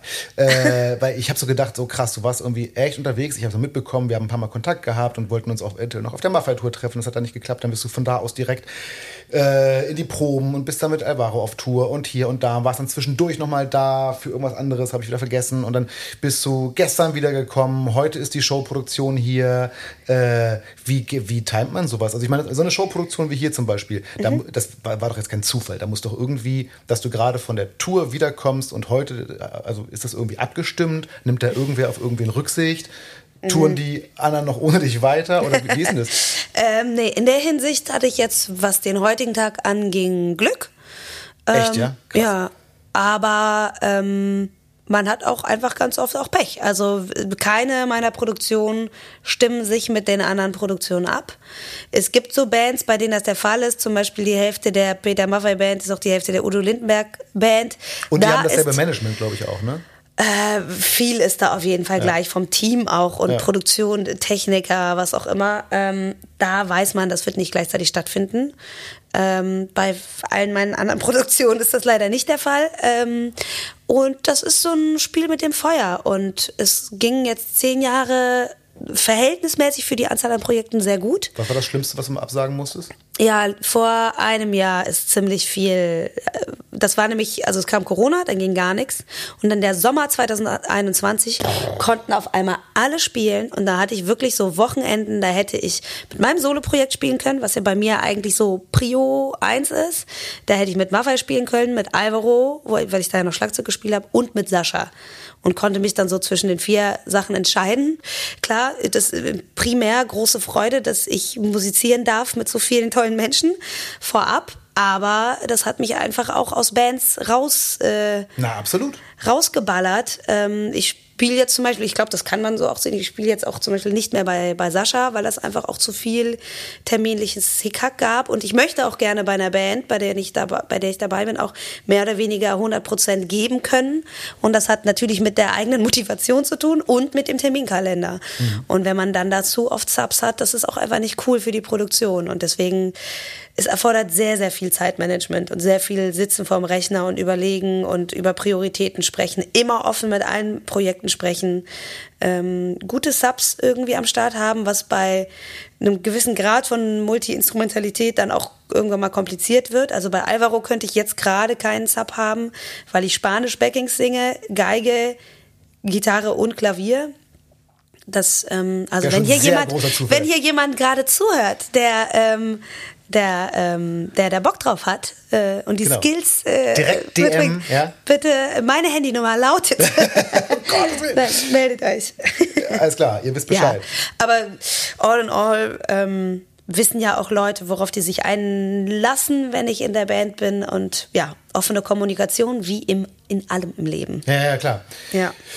Äh, machst du das alles selber? Also das ganze Timing, Time, Zeitmanagement? Zeitmanagement größtenteils schon, aber ich mache nicht mein ganzes äh, Management und Büroarbeit selber. Ich habe da ich habe da Gott sei Dank ein Team. Jetzt auch im Zuge meiner Albumveröffentlichung äh, habe ich mir ein äh, gutes Team aufgebaut. Und ähm, genau, tatsächlich macht ja auch meine Schwester das Management, die, die hier Bass spielt. Ah. Weil die sehr, sehr hervorragend Bandmanagement äh, äh, betätigen kann. Und warum dann nicht auch für mich? Und das ist so eine Mischung aus persönlicher Assistenz, nach Meinung fragen. Und sie ist halt auch einfach die ältere Schwester und sehr direkt. Wenn wir bei einem Videodreh sind und äh, irgendwas sieht nicht gut aus, dann kriege ich das halt einfach von innerhalb von zwei Sekunden unverblümt gesagt. Aber so kriegt man dann auch schnell ein gutes Produkt hin. Apropos gutes Produkt. Äh, ja, ich weiß. Aber irgendwie musste ich da jetzt rüberkommen. Und zwar rüber zu unserem heutigen Supporter und der Werbung. Charlie ist, das habt ihr sicher schon gemerkt, ein cooler und auffälliger Look, ziemlich wichtig, allerdings niemals auf Kosten von Inhalt und Qualität. Unter anderem deshalb seht ihr sie auf allen Bühnen und auch bei der Caroline Kebekus Show an ihrem Gretsch Renown Kit sitzen. Zum einen sind die Drums der Renown-Serie nämlich unheimlich vielseitig und stiloffen einsetzbar, also von Jazz über Rock. Ich kenne Metal-DrummerInnen, die darauf spielen, Pop, Funk, was ihr wollt. Äh, außerdem bringen sie klassische Gretsch-Features wie die 30-Grad-Gratung auf den Maple-Kesseln, Silver Sealer Innenbeschichtung, 302 Stahlspannreifen, die man auch aus den US-Serien kennt, und serienmäßige Ausstattung mit Remo-Fällen mit. Achso, und außerdem sehen sie einfach fantastisch aus. Und trotz der hohen Qualität kosten sie nicht so viel wie die USA-Sets. Achtung, wenn euch Charlies Sparkle Set gefällt, zu spät. Das Finish gibt's schon nicht mehr. So kann's gehen, wenn man zu langsam ist. Hm. Aber keine Angst, Gretsch hat noch jede Menge andere coole Finishes auf Lager. Kleiner Tipp, es gibt zum Beispiel noch ein paar Ausgaben des Renown 57 Limited Kesselsatzes. Guckt euch auf jeden Fall alles mal auf gevadrums.com an. Ich packe alle wichtigen Links in die Show Notes. So, und jetzt weiter mit meiner Gästin. Viel Spaß.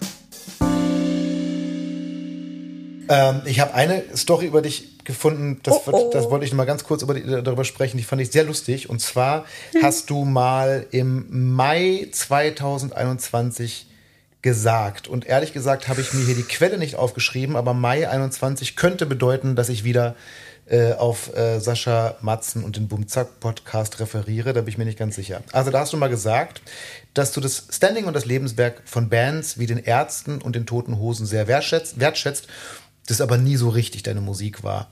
Im November 21 kam dann äh, die Ärzte-Single Kraft raus. Mhm in deren Video du Charlotte Kraft spielst, nämlich die Hauptrolle. Mhm. Ich habe das gesehen und dachte, wie lustig.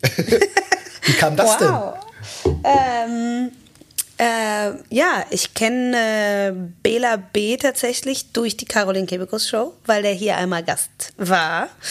Und ähm, wir danach dann auch uns mega gut verstanden haben. Ich glaube sogar auch Nummern ausgetauscht und ähm, das ist der eine Strang. Der andere Strang ist, dass ich mal, wie gesagt, ich bin ein Konzert, eine krasse Konzertgängerin äh, und war auf tausend Konzerten, auch als ich schon 14 war.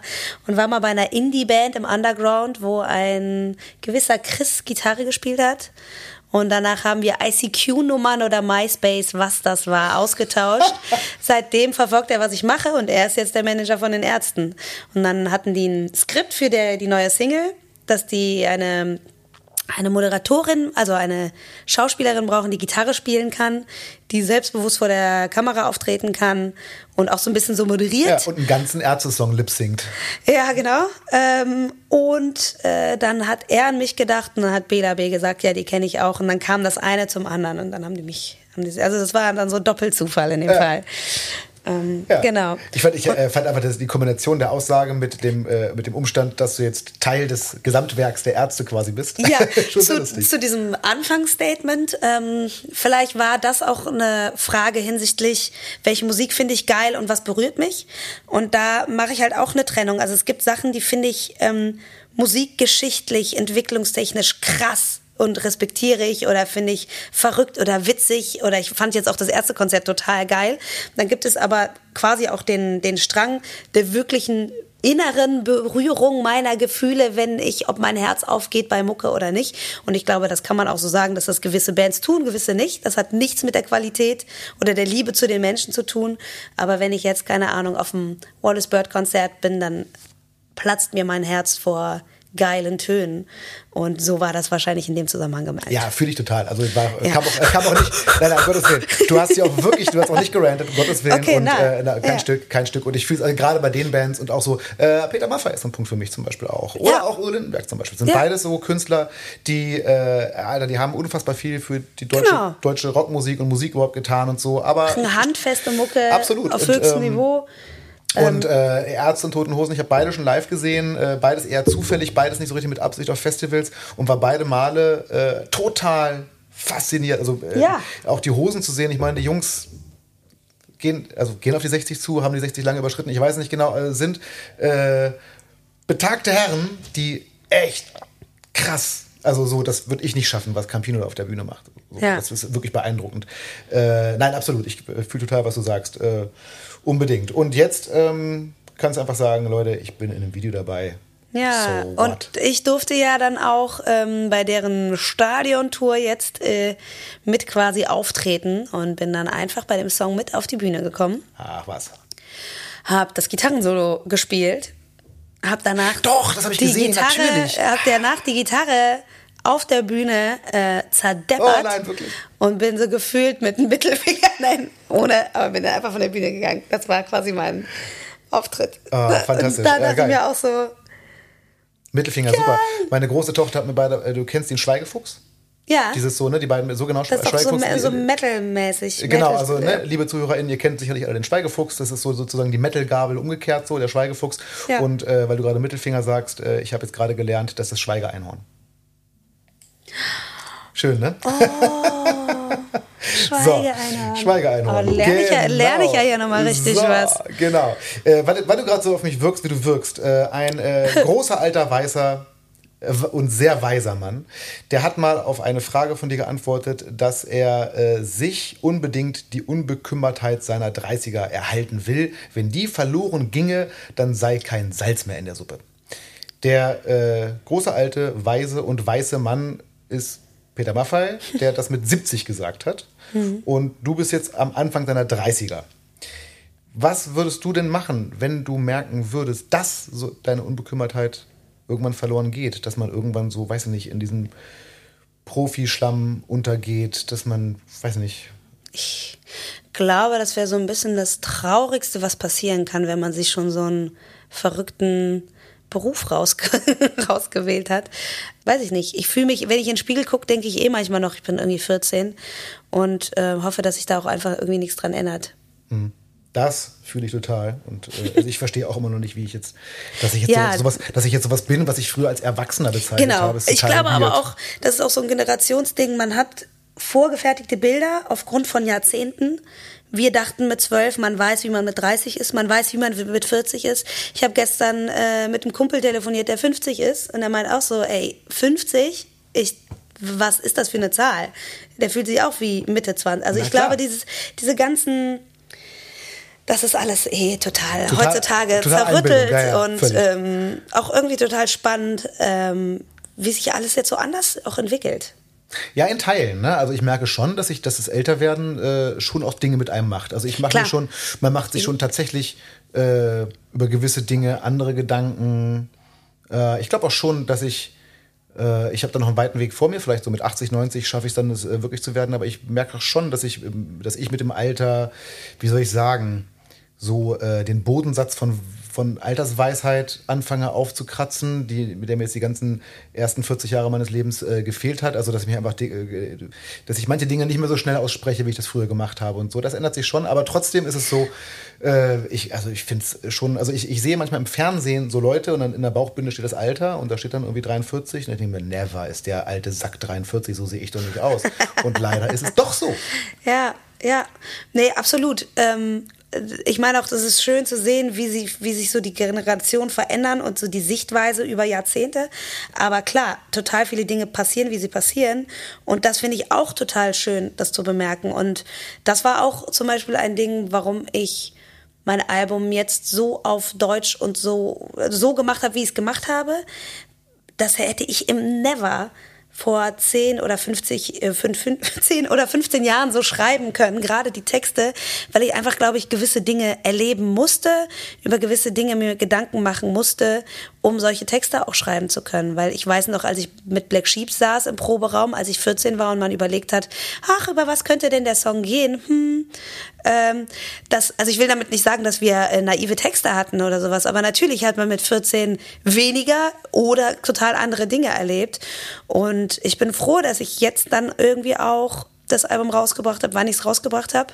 Klar, ich wollte es eigentlich vor fünf Jahren fertig haben. Es ist jetzt halt erst fertig, aber dann sind jetzt auch die Geschichten drin aus den letzten Jahren. Und da ist echt sehr viel in meiner Birne und in meinem Herz irgendwie auch passiert. Und ähm, das wollte ich da alles mit reinbringen. Hast du einen ähm, Lieblingssong auf der Platte?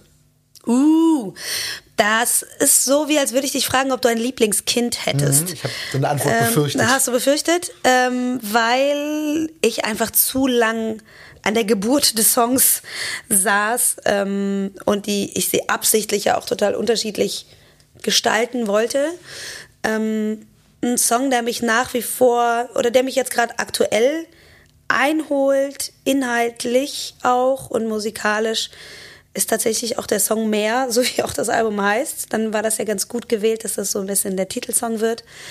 Inhaltlich alles gut zusammenfasst, weil wenn ich den jetzt gerade, ich hatte vor zwei Wochen einen Gig, wenn ich den gerade spiele, dann muss ich echt anfangen zu lachen, weil das so sehr ich gerade bin. Weil das einfach so sehr mein Textinhalt ist. Und mhm. Dann muss ich schmutzeln, wie gut ich mich kenne und wie klug ich in meinem, meinen Texten bin im Vergleich zu der Realität. Also in den Texten bin ich immer ein bisschen weiter voraus, in der Realität kann ich es noch nicht umsetzen. Das heißt, ich will mir wirklich mit den Songs helfen, merke ich immer hinterher. Kannst du dir vorstellen, es gibt auch so einen klassischen Effekt, so dieses ähm, eine Band oder ein Künstler äh, bringt ein Album raus und zwei Jahre später neues Album und rückblickend sagt man dann, nee, also dieses Album ist jetzt natürlich viel besser als das von vor zwei Jahren. Also das aktuelle Album, wenn man so, keine Ahnung, Interviews liest oder so, ist das mhm. aktuelle Album immer der, äh, der, die Quintessenz aller ja. Weisheiten und das Album davor eigentlich doch gar nicht so geil. Kannst du dir, kannst du dir jetzt zum jetzigen Zeitpunkt vorstellen, mal so über dieses Album zu denken? Ich glaube nicht, weil ähm, ich wirklich sehr lang daran gearbeitet habe und da sehr, sehr viele Ideen sogar auch aus meiner Kindheit sind und ich, also das ist sehr, sehr viel ich und sehr viel unterschiedliche Inspiration. Und ich habe mal ein Zitat von einer Künstlerin gehört, die meinte so, dass man eigentlich sich, dass man eigentlich Entscheidungen nie bereuen soll, wenn man die zu dem Zeitpunkt aus vollster Überzeugung getroffen hat, weil man die einfach zu dem Zeitpunkt getroffen hat und das zu dem Zeitpunkt sich richtig angefühlt hat. Word. Was halt hinterher kommt, weiß man natürlich nicht. Und genauso musste ich dann halt irgendwann mal einfach so den, die Klappe zumachen und sagen, okay, das sind jetzt die Songs für mein Album. Ich hätte ja auch noch sieben Jahre weiterschreiben können. Aber man musste halt einfach irgendwann mal reingrätschen und sagen, okay, die Entwicklung bis hierhin, selbst wenn das Songideen von vor sechs Jahren sind, ich mache einen Cut, ich nehme das jetzt auf, mit meinem besten Wissen, das ich halt jetzt habe, mit meinen besten Skills, mit meinen besten Plugins, einfach von allem gebe ich mir 100.000 Prozent Mühe und ich hätte keine Sekunde mehr in dieses Album investieren können, dann wäre ich wahrscheinlich geplatzt. Ähm, deswegen müsste ich ganz schön dumm sein, wenn ich hingehe und sage, nee, das ist eigentlich gar nicht das Wahre, weil klar mache ich in zwei Jahren andere Mucke, die anders klingt, die weiter klingt oder und dann wird sich das auch aktueller anfühlen, natürlich. Aber besser, schlechter, wo fängt man denn da an? Sehr gute Antwort. Denk mal drüber Was, nach. Ja, unbedingt, ich denke mal drüber nach. äh, schreibe ich dann in die Kommentare. Ähm, was hast du mit der Platte noch? Also, du hast jetzt, ähm, das ist lustig, weil das ist eine Frage, äh, äh also vielleicht äh, kurzer Sidequote. Äh, liebe Tonis, äh, dieses Interview habe ich vor längerer Zeit vorbereitet. Wir haben es ein paar Mal verschoben und deswegen stehen ja auch Fragen, wo ich jetzt denke, hm, hätte ich jetzt gar nicht mehr aufgeschrieben, die Frage. Ist ein bisschen wie auf eine Platte von damals gucken, äh, auf meinen Fragenzettel. Aber trotzdem, äh, du hast jetzt mit der Platte ja wirklich echt viel gemacht in den letzten Monaten. Also du hast äh, häufig live gespielt, also du hast ganze Konzerte gespielt oder auch eben Solospots, wie zum Beispiel in der Caroline Kebekus Show. Äh, du warst, äh, warte, du warst im ZDF Fernsehgarten. Fernsehgarten. Ja, du warst im verdammt nochmal. Hammer. Äh, so, äh, also da ist eine Menge passiert auf jeden Fall. Ähm, wird's was hast du mit der Platte als nächstes vor? Also wird's noch sowas, du hast, äh, gibt's, gibt's eine Liveband, gibt's eine Tour, gibt's, gibt's da uh. Sachen, die du jetzt schon mal droppen willst? Uh. Ja, da muss ich mir überlegen, was ich droppe. Es ist auf jeden Fall einiges in der Pipeline. Wir haben viel ähm, vorproduziert oder ich habe mir viel überlegt fürs Album und einfach weil dann der Sommer doch so krass ausgefüllt war mit allem Möglichen, kamen wir noch gar nicht dazu, das alles rauszuballern.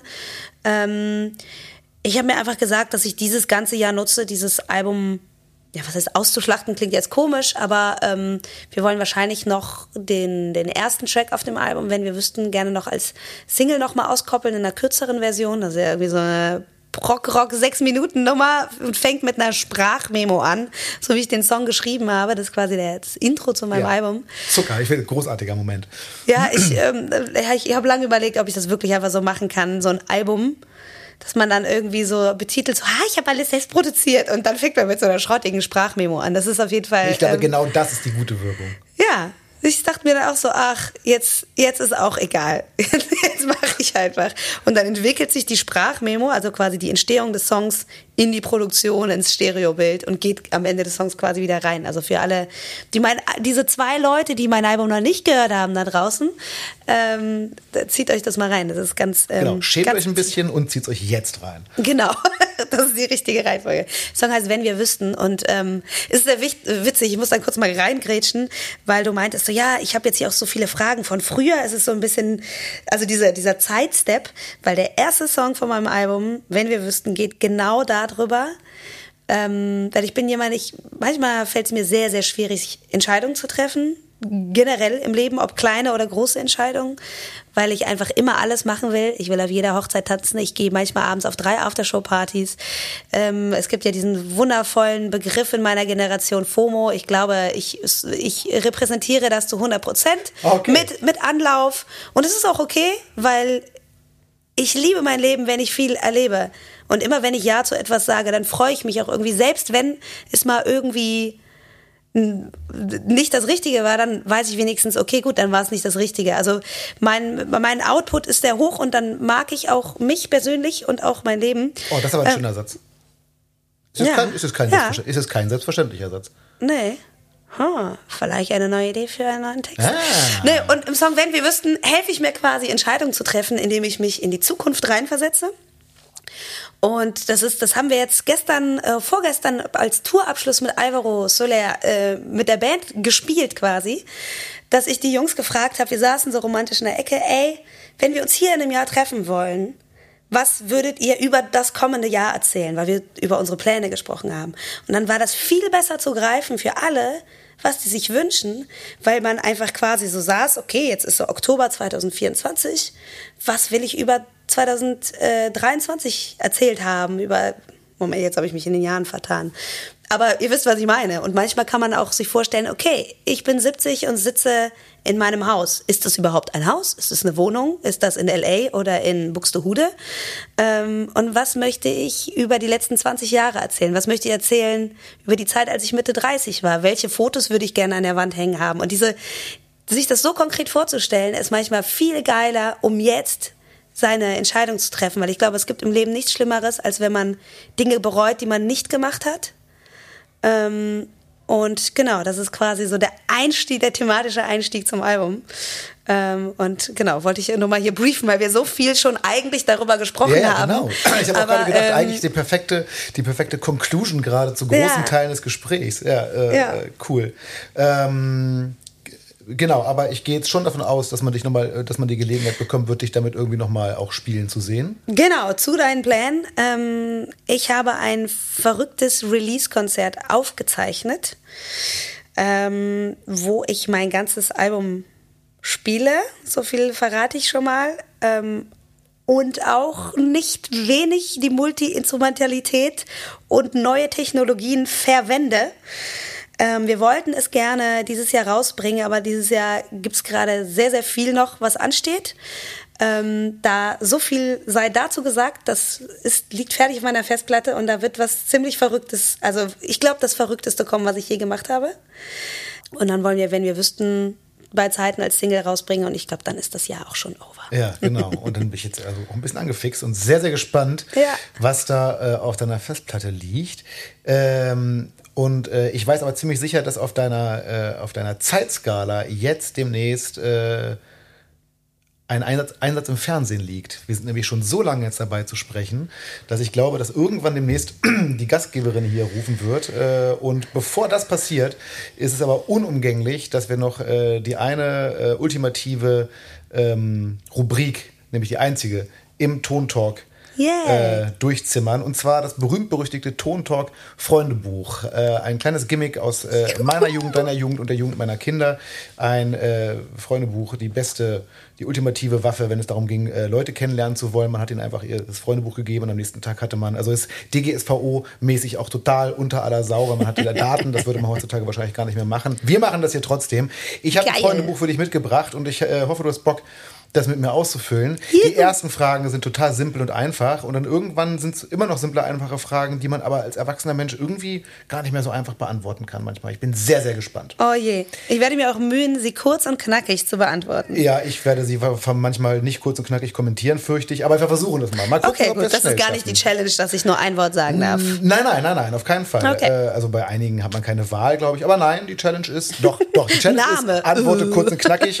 Das, ich sage es einfach mal so, es wird trotzdem äh, bestimmt lange dauern. Darf ich da auch ein, ein, ein Bild reinkleben, wo ich sechs Jahre alt bin? Oh, das wäre extrem cool. Leute, äh, check out Instagram. Wir werden mal gucken, ob wir das reingeklebt kriegen. Geil, diese schlimmen Passfotos aus der damaligen Oder, Zeit, wo man oh, so glattgelegte Frisuren hatte. Oh mein Gott. Genau, ich zeige dir nachher beim Bier mal mein äh, 18-jähriges Ich auf dem Führerschein. Ich habe immer noch diesen schlimmen rosa Lappenführerschein. Ich gehöre zu der Generation, die das haben. Und da ist ein Foto drauf von mir mit 18. Das ist furchtbar sowas. Dass, ja, es, solche, ja, dass es solche Beweise noch gibt. Schrecklich. Hm, Nein, okay. Das, hier machen wir auditiv. Das heißt, in äh, 40 Jahren darfst du hier deiner jugendlichen Stimme lauschen und äh, genau. nichts anderes. Liebe Tonis, das Tontalk-Freundebuch mit Charlie Klauser.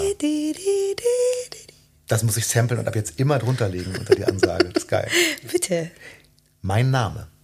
Charlie Klauser. Mein Spitzname. Schlengsi. Schlengsi? So, ich habe hunderte Spitznamen. Das ist der erste, der mir eingefallen ist. Sehr süß. Ist das eine Ver Verballhornung von Charlie oder wie? Äh, in meinem Freundeskreis haben wir mal immer so Schm-Vornamen gemacht. Aha. Also Schmen oder Schmali. Und daraus kam dann irgendwann mal und dann hat sich Schlengsi entwickelt. Okay. Den finde ich auch ganz witzig. Auf die Antwort bin ich jetzt, auf die Antwort war ich bisher noch keinem Gast oder keiner Gästin gespannt, bei dir schon. Haarfarbe. äh, Türkisblau. Aktuell kann ich bestätigen. Augenfarbe. Braun. Meine Lieblingsstadt. In Deutschland oder generell? Ähm, da steht nur meine Lieblingsstadt. Ich habe das ja nicht gemacht hier, das Freundebuch. Mm, darf ich auch drei hinschreiben? Also Hamburg auf jeden Fall. Mm, ja. Ist ja klar. Und ähm, Moab, ein ganz, ganz kleines Dorf in Utah. Ich bin so, ich liebe die Natur der Westküste und Amerika und ähm, da gibt es so ganz verrückte Dörfer im Nichts. Moab? Ja. Es liegt so zwischen den krassesten Nationalparks aller Zeiten. Ich glaube, wenn ich nicht interessiert wäre, hier in Deutschland äh, Musik zu machen, würde ich da jetzt wahrscheinlich als Ranger äh, in Nationalparks arbeiten. Keine Ahnung. Hammer, Hammer Gedanke. Ist auch schon wieder so eine Fantasie, wo fast ein Song drin liegt. Cool. Alright. Und äh, äh, Köln natürlich, Leute. Köln natürlich. Da, das, ist ja, das ist ja sowieso. Dein Lieblingsfach in der Schule? Kunst eine Zeit lang. Ja. Kunst, Sport. Klar, Musik. Aber das wäre mir jetzt zu platt. Fühl dich. Alright. Ah, Erdkundekunst hatte ich in der Schule. Das war so ein Fach, das man in der achten Klasse dazu wählen konnte. Und das war viel Architektur letztendlich auch und auch so Städtebau. Das fand ich geil. Erdkunde Kunst. Ja, ich bleib dabei. Gut. Eingeloggt. Zum ersten Mal davon gehört, aber sehr gut. Lieblingslehrerin. Frau Stein. Das war meine erste ähm, Grundschullehrerin und die war toll.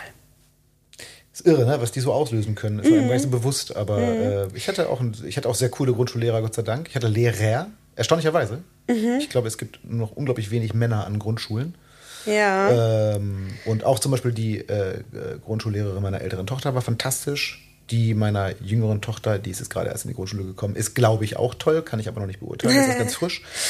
Es ist faszinierend, was sie für einen Einfluss haben. Ich kann eine Mini-Geschichte dazu erzählen. Ich ähm, dass ich schon immer Musik gemacht habe, muss ich ja jetzt nach dem Interview nicht sagen. Aber in der fünften oder sechsten Klasse wollte mein Musiklehrer quasi so ein kleines Casting machen, wer im Schulchor singen darf. Und da hatte ich natürlich wieder Bock drauf. Und dann habe ich dann da irgendwas gesungen. Da meinte der so, ja, ähm, du triffst ja die Töne, Charlotte, du bist ja total musikalisch, ist ja klar, aber deine Stimme ist so für Singen und so im Chor ist jetzt nicht so geeignet. Und dann durfte ich quasi in diesem Chor nicht mitsingen.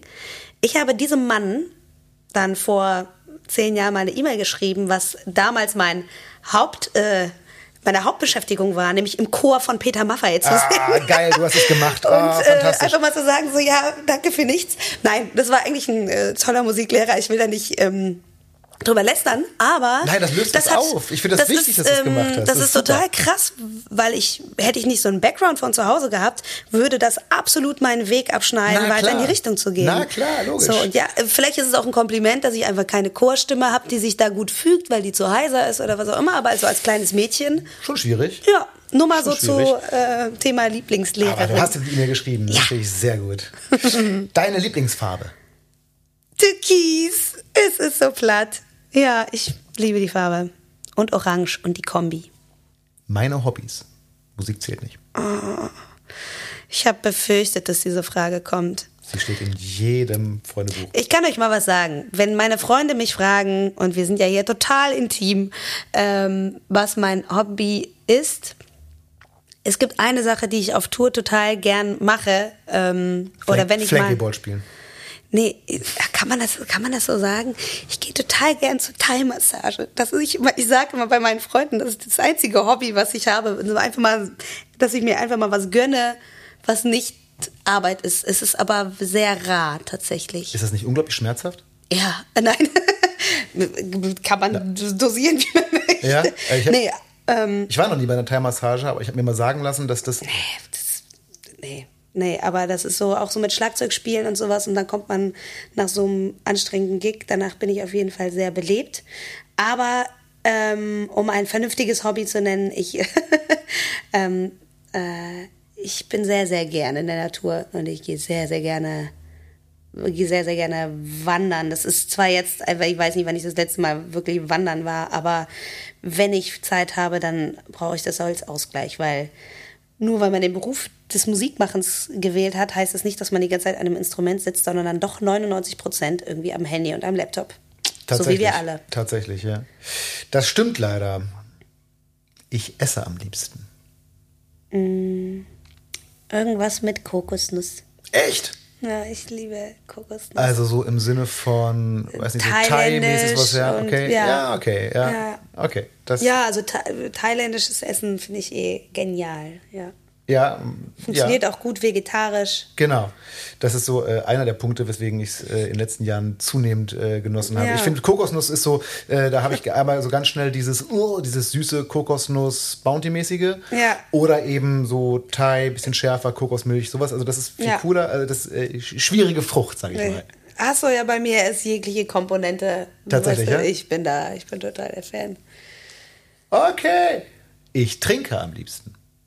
Oh, darf man jetzt hier Alko was Alkoholisches Natürlich. nennen? Ich trinke auch sehr gern frisch gepresste Säfte, so ist es nicht. Ach, ähm. Was ist denn mein Lieblingsdrink? Aktuell ein Negroni. Hm, lecker. Sehr kleiner Cocktail mit Ja. Mhm. äh, Campari und Gin, glaube ich, ne? Ja. Was ich auf jeden Fall gerade über habe, weil man das, weil das war so ein klassisches Tourgetränk, ist so Gin Tonic. Hm. Alles, es ist immer so, man trinkt immer Gin Tonic.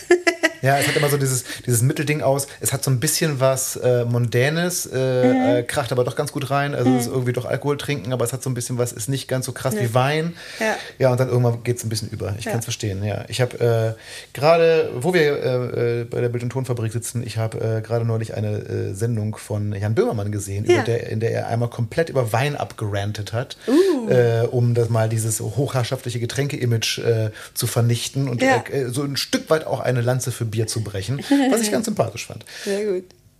Ähm, und jetzt kommt die schlimmste Frage aller Fragen, aber die steht nochmal drin. Deine Lieblingsmusikerin oder Band? Ich war schon immer ein sehr großer Wallace Bird Fan. Ich weiß nicht, wer sie. Kennst du sie? Nee. Ähm, es, ähm, sie spielt krass Gitarre, Akustikgitarre und singt unfassbar. Und die, diese Frau, ich bin da auch schon nach Berlin mal nachgereist, um ihr ein Konzert zu geben. Ähm, unfassbar schöne Mucke, geile Songs, eine Mischung aus Pop und kompliziert, total rhythmisch fokussiert. Die spielt, als würde eine ganze Band irgendwie mitspielen und die hat einfach, die kommt auf die Bühne und die Energie ist einfach krass an und das liebe ich bei Künstlern, dass man direkt so, dass man schon fast eine Gänsehaut bekommt von der Anwesenheit der Person. Und dann kommen die Songs noch dazu und die, ähm, ja, Wallace Bird. Ich werde es anhören. Ich habe durch diesen Podcast schon so geile Bands kennengelernt. Ja, das wird auf- dir hier genauso gehen. Also teilweise kennengelernt oder an anderen Punkten auch. Ähm, was hat der nochmal, mein erster, mein erster Gesprächspartner im Podcast, Rossi Rosberg, was hat der denn nochmal Ah. empfohlen? Der hat. Ähm, Rossi Rosberg. der hat sowas äh, abgefahrenes, äh, was war es denn hier, die, äh, ach, der hat gerade, eben, ich habe es auch schon gehört, hat gerade eben ein neues Album rausgebracht. Taylor Ähm, Swift. Taylor. Swift. Echt jetzt? Genau. Rossi Ja. hat mir damals Taylor Swift empfohlen und ich, sag- und ich habe so, what? Und er hat so, ja, ich wundere mich auch ein bisschen, aber ein Freund von ihm hat den damals kurz vorher empfohlen und das Ja. war, das, das war, also die hat, die hat da in der Zeit diese Zwillingsalben, also so, so, so zwei Schwesteralben rausgebracht, Ja. die ich unfassbar gut fand und niemals gedacht hätte, dass das jetzt Taylor Swift ist und jetzt hat sie gerade aktuell eins rausgebracht, was ich auch toll finde. Also man lernt hier tolle Sachen kennen. Ja. Jetzt also Wallace Bird, ich werde es mir anhören, ich bin so gespannt. Genauso wie ich gespannt bin, was denn wohl dein Lieblingsbuch ist. Ich habe ja bereits gesagt, dass ich als Kind immer die Bücher weglegen wollte und selber welche schreiben wollte. Das heißt, die Masse an Büchern, die ich gelesen habe, ist relativ gering. Ähm, mittlerweile stehe ich dazu. Eine Zeit lang war mir, war mir das peinlich. Aber ich habe halt in der ja, Ja. aber ich habe halt in der Zeit auch Bücher geschrieben und ich glaube, das ist voll äh, okay. Ich äh, ein, es gibt ein Kinderbuch und das habe ich glaube ich einfach wahrscheinlich 700 Mal gelesen und das heißt der Wunschpunsch oder um nicht zu sagen der Satanarchio Lügen höllischer Wunschpunsch und das ist einfach super süß. Und ich habe davon irgendwie ganz viel mitgenommen. Es geht um so eine Silvesternacht. Es ist total verträumt und ich liebe Bücher, Filme, die einfach so Welten eröffnen. Weil das ist genauso wie seine eigene Traumwelt, die man einfach immer so mit sich mitnimmt. Kannst du es nochmal sagen? Der Satanarchio Lügen höllischer Wunschpunsch. Geil, das sind so Sachen, die man sich merkt. Ne? Das kann Ja. man dann sein Leben lang. Okay, check. Äh, Kann man das mit sechs noch lesen? Oder vorgelesen kriegen? Oder Ja, ich glaub schon. Ja, sehr Ja. gut, okay. Äh, nur mal so. Also als kleine. Empfehlung am Rande. Sehr gut. Dann, äh, äh, weil du es gerade gesagt hast, ich ziehe mal die eine Frage vor, oder ich tausche mal zwei, aber das passt so schön. Hast du denn äh, äh, einen Lieblingsfilm oder vielleicht eher eine, Liebling, eine Lieblingsserie? Ähm, ich gucke auch sehr wenig. Ähm, Wann sollst du das auch noch machen? Ja genau, also be- bevor ich eine Serie suchte, dann sitze ich lieber und schreibe. Also das ist bei mir alles so, ich, wenn ich dann auch Zeit habe, dann male ich lieber irgendwie ein Bild oder so. Ähm, ich habe sehr wenig geguckt bis jetzt. Aber wenn ich was gucke, dann brauche ich etwas, was fernab von meinem Leben ist, was mich so komplett runterbringt. Und da gibt es ähm, die Serie Brooklyn 99, die ich, die einfach und sowas, es ist stumpf, ich weiß, aber ich stehe da einfach jetzt mal zu, sowas Ja, wie Two and a. Half Men hat einfach keine Schnittstelle zu meinem Leben. Ja. Weil jetzt irgendwie Nashville zu gucken, was um die Musikszene in Nashville geht, das, dann würde ich direkt ausmachen und irgendwie noch neue Songs schreiben wollen. Und das braucht man dann ja mal kurz nicht. Ja, absolut. Ich finde auch sowieso, dass man sich irgendwie dafür entschuldigen muss, irgendwie mal äh, stumpfes Fernsehen. Meine, am Ende es geht erstmal um Konsum und es geht um äh, Ablenk, abgelenkt werden. Und ich finde auch mal äh, einen stumpfen Film, also ich bin jetzt auch eher, ich bin jetzt mehr der Actionfilm als Arthouse-Typ, so, äh, wenn es darum geht. Ja. Äh, und insofern, also ich finde es äh, vollkommen okay, da einfach mal zu sagen, nee, ich möchte einfach mal Klick machen. So, alright. Äh, aber was war, also, äh, was steht da jetzt in der Spalte? Ich habe es noch nicht genau, genau verifiziert gekriegt. In der Spalte Lieblingsfilm oder Serie, was steht da jetzt? Wenn ich darf, a Half Men. Na klar, darfst du. Sehr mit äh, Charlie Sheen oder mit äh, Ashton Kutcher?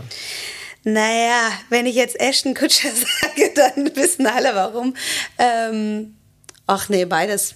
Von Anfang bis zum Ende. Hast du einen Lieblingssportlerin? Da bin ich ja jetzt ganz raus aus der Branche. Ja, ich auch, tatsächlich. Boah, ich müsste wirklich darüber nachdenken, wen es da gerade aktuell so gibt. Dann muss er nicht aktuell Ähm, sein. Ich habe früher wahrscheinlich immer einfach irgendeinen Fußballer aufgeschrieben. Ähm, es muss doch bestimmt eine Tänzerin geben, die ich hart feiere, weil ich war ja tatsächlich mal in meinem Leben an dem Punkt, ob ich mehr Richtung Tanz oder mehr Musik gehe. Dass ich habe sehr, sehr viel, ja, ich habe zehn Jahre Ballett gemacht, ich habe Stepptanzen gemacht, Breakdance habe ich auch mal ein bisschen Cool. Kannst du das noch? äh, ja, eine Sache soll ich dir zeigen. Ja, klar, aber äh, jetzt, jetzt gerade ist es schwierig, wir haben so wenig Platz hier, aber vor allem, wenn es mit auf dem Kopf drehen zu tun hat. ähm, dass mein Corona-Projekt war, auch wieder einen Handstand zu lernen, so einen freien Handstand. Ah, ja. ja. Äh, da bin ich immer noch dran. Ähm, boah, müsste ich mir hart irgendwie aus, den Fingern saugen. Das Also, wird jetzt Jahre äh, diese, dauern. du, also deine Lieblingssportlerin ist diese coole Tänzerin, die wir alle kennen, nur wo wir alle, Genau. den Namen gerade nicht wissen. Also die, Genau. diese, diese Genau Person aus der Tanzszene, die Boah, diese coolen Moves macht mit diesem, diesem Stil. Es ist auch egal, also so genau. Weißt du, was alle. das erste sein wird, wenn wir den Record-Button äh, gedrückt haben? Na. Dann denke ich so, oh, natürlich. Ganz klar, Ja. ganz klar. Das, das liefern wir dann nach. Spontanität Nicht. ist genau. das, was einem auf dem Heimweg einfällt. Ja, aber ich finde ja auch, ich meine, es ist äh, so ein Podcast kann ja auch sein wie ein guter Song, man muss sich oder wie ein guter Film. So gewisse Dinge müssen sich muss sich die Hörerschaft einfach auch selber erschließen, so ein bisschen. Ja, Ja. also man muss kann ja auch Ja. interpretieren und ihr könnt jetzt mal diese diese Antwort interpretieren, wie ihr das beantworten würdet. Jetzt bin ich mal gespannt. Das steht nämlich in jedem Freundebuch von Grundschulkindern. Das möchte ich mal werden. Glücklich. Was nicht impliziert, dass ich es nicht bin. Ich muss gerade mal selber drüber nachdenken. Ähm, ich würde auch gerne alt werden. Glücklich. Und ja, Oh, ich finde, alt und glücklich ist es, das ist ja jetzt auch erstmal nicht selbstverständlich. Muss man ja auch ein bisschen was für tun und so. ja, ja, ich nehme das. Ja, alt und Eingeloggt. glücklich. Finde ich sehr gut. Eingeloggt. Ching. Das würde ich auf eine einsame Insel mitnehmen. Jetzt mal abgesehen von praktischen Sachen zum Überleben. Naja, weiß ich nicht genau. Also ich habe mal die Antwort gehört, ich würde mir ein Buch mitnehmen, wie ich von einer einsamen Insel wieder runterkomme. Das, kannst du mir bitte verraten, wer das gesagt hat? Äh, das war in einem anderen Podcast, in einem sehr bekannten Podcast. Und wer war das nochmal? Ke- keiner, keiner von meinen Gästen. Okay, okay, okay. Boah, geile Antwort. Hm. Tatsächlich, es klingt total unromantisch, aber ich glaube, ich würde mir meinen Laptop mitnehmen. Weil da passiert einfach alles und da sind alle meine Songideen drauf. Da, also das, ich glaube, das wäre das praktische Tool Ja. dabei zu haben, tatsächlich. ich ja, also wir haben Gott, das diese- klingt sehr traurig. Ich habe auch nur, ich habe diese einsame Insel ja schon mit den anderen GästInnen meines Podcasts schon sehr ausführlich äh, eingerichtet und wir haben schon festgestellt, natürlich gibt es auf der Insel Strom und WLAN. Das ist für dich. Das, Ja, perfekt. Ja, super. Geht das. Tolle Insel. Sehr gut. Okay, vorletzte Frage. Das mag ich überhaupt nicht. Oh, man könnte jetzt so weltgeschichtliche Dinge sagen. Also dann, meine erste Eingebung, ja, natürlich Krieg, ähm, Unterdrückung. Ähm, ja, warum nimmt man das dann nicht einfach? Wenn das das Erste ist, manchmal Das ist ist ja. das Erste, was mir eingefallen ist. Ja. Dann äh, würde ich dich mit der letzten Frage aus diesem wunderbaren Gespräch entlassen. Und äh, das ist jetzt eine Frage, also die Antwort richtet sich dann nicht an dich oder an mich, sondern die richtet sich dann an unsere Zuhörerschaft. Ähm, und zwar ist es, äh, das wünsche ich euch. Ich wünsche euch da draußen, schön übrigens, dass ihr noch da seid und zuhört und euch äh, dieses äh, intensive Gespräch und so die innersten Seiten meines Gehirns und Herzens euch angetan habt. Ähm, ich wünsche euch, dass ihr genau auch wie ich mir das für mich wünsche, ähm, glücklich und alt werde. ähm, und dass ihr auch ähm, euch für eure Dinge entscheiden könnt, die euch wichtig sind. Das weiß man zwar nicht immer in jedem Moment, aber so ein bisschen langfristig, aber auch einfach aktuell. Das ist eine gute Kombination aus dem, wo man sich in 50 Jahren sieht oder in 10 oder gestern oder morgen. Wenn man das mal so ein bisschen auflockert, dann weiß man, glaube ich, relativ schnell, wo man hin will. Und ich wünsche euch, dass ihr den ähm, nötigen Support habt von euch selbst und von eurem Umfeld, das umzusetzen. Dankeschön, Charlie. Danke fürs Gespräch. Super, super gerne. Danke, dass ich dabei sein durfte. Und danke euch fürs Zuhören. Tschüss. Tschüss. Jetzt mache ich Breakdance.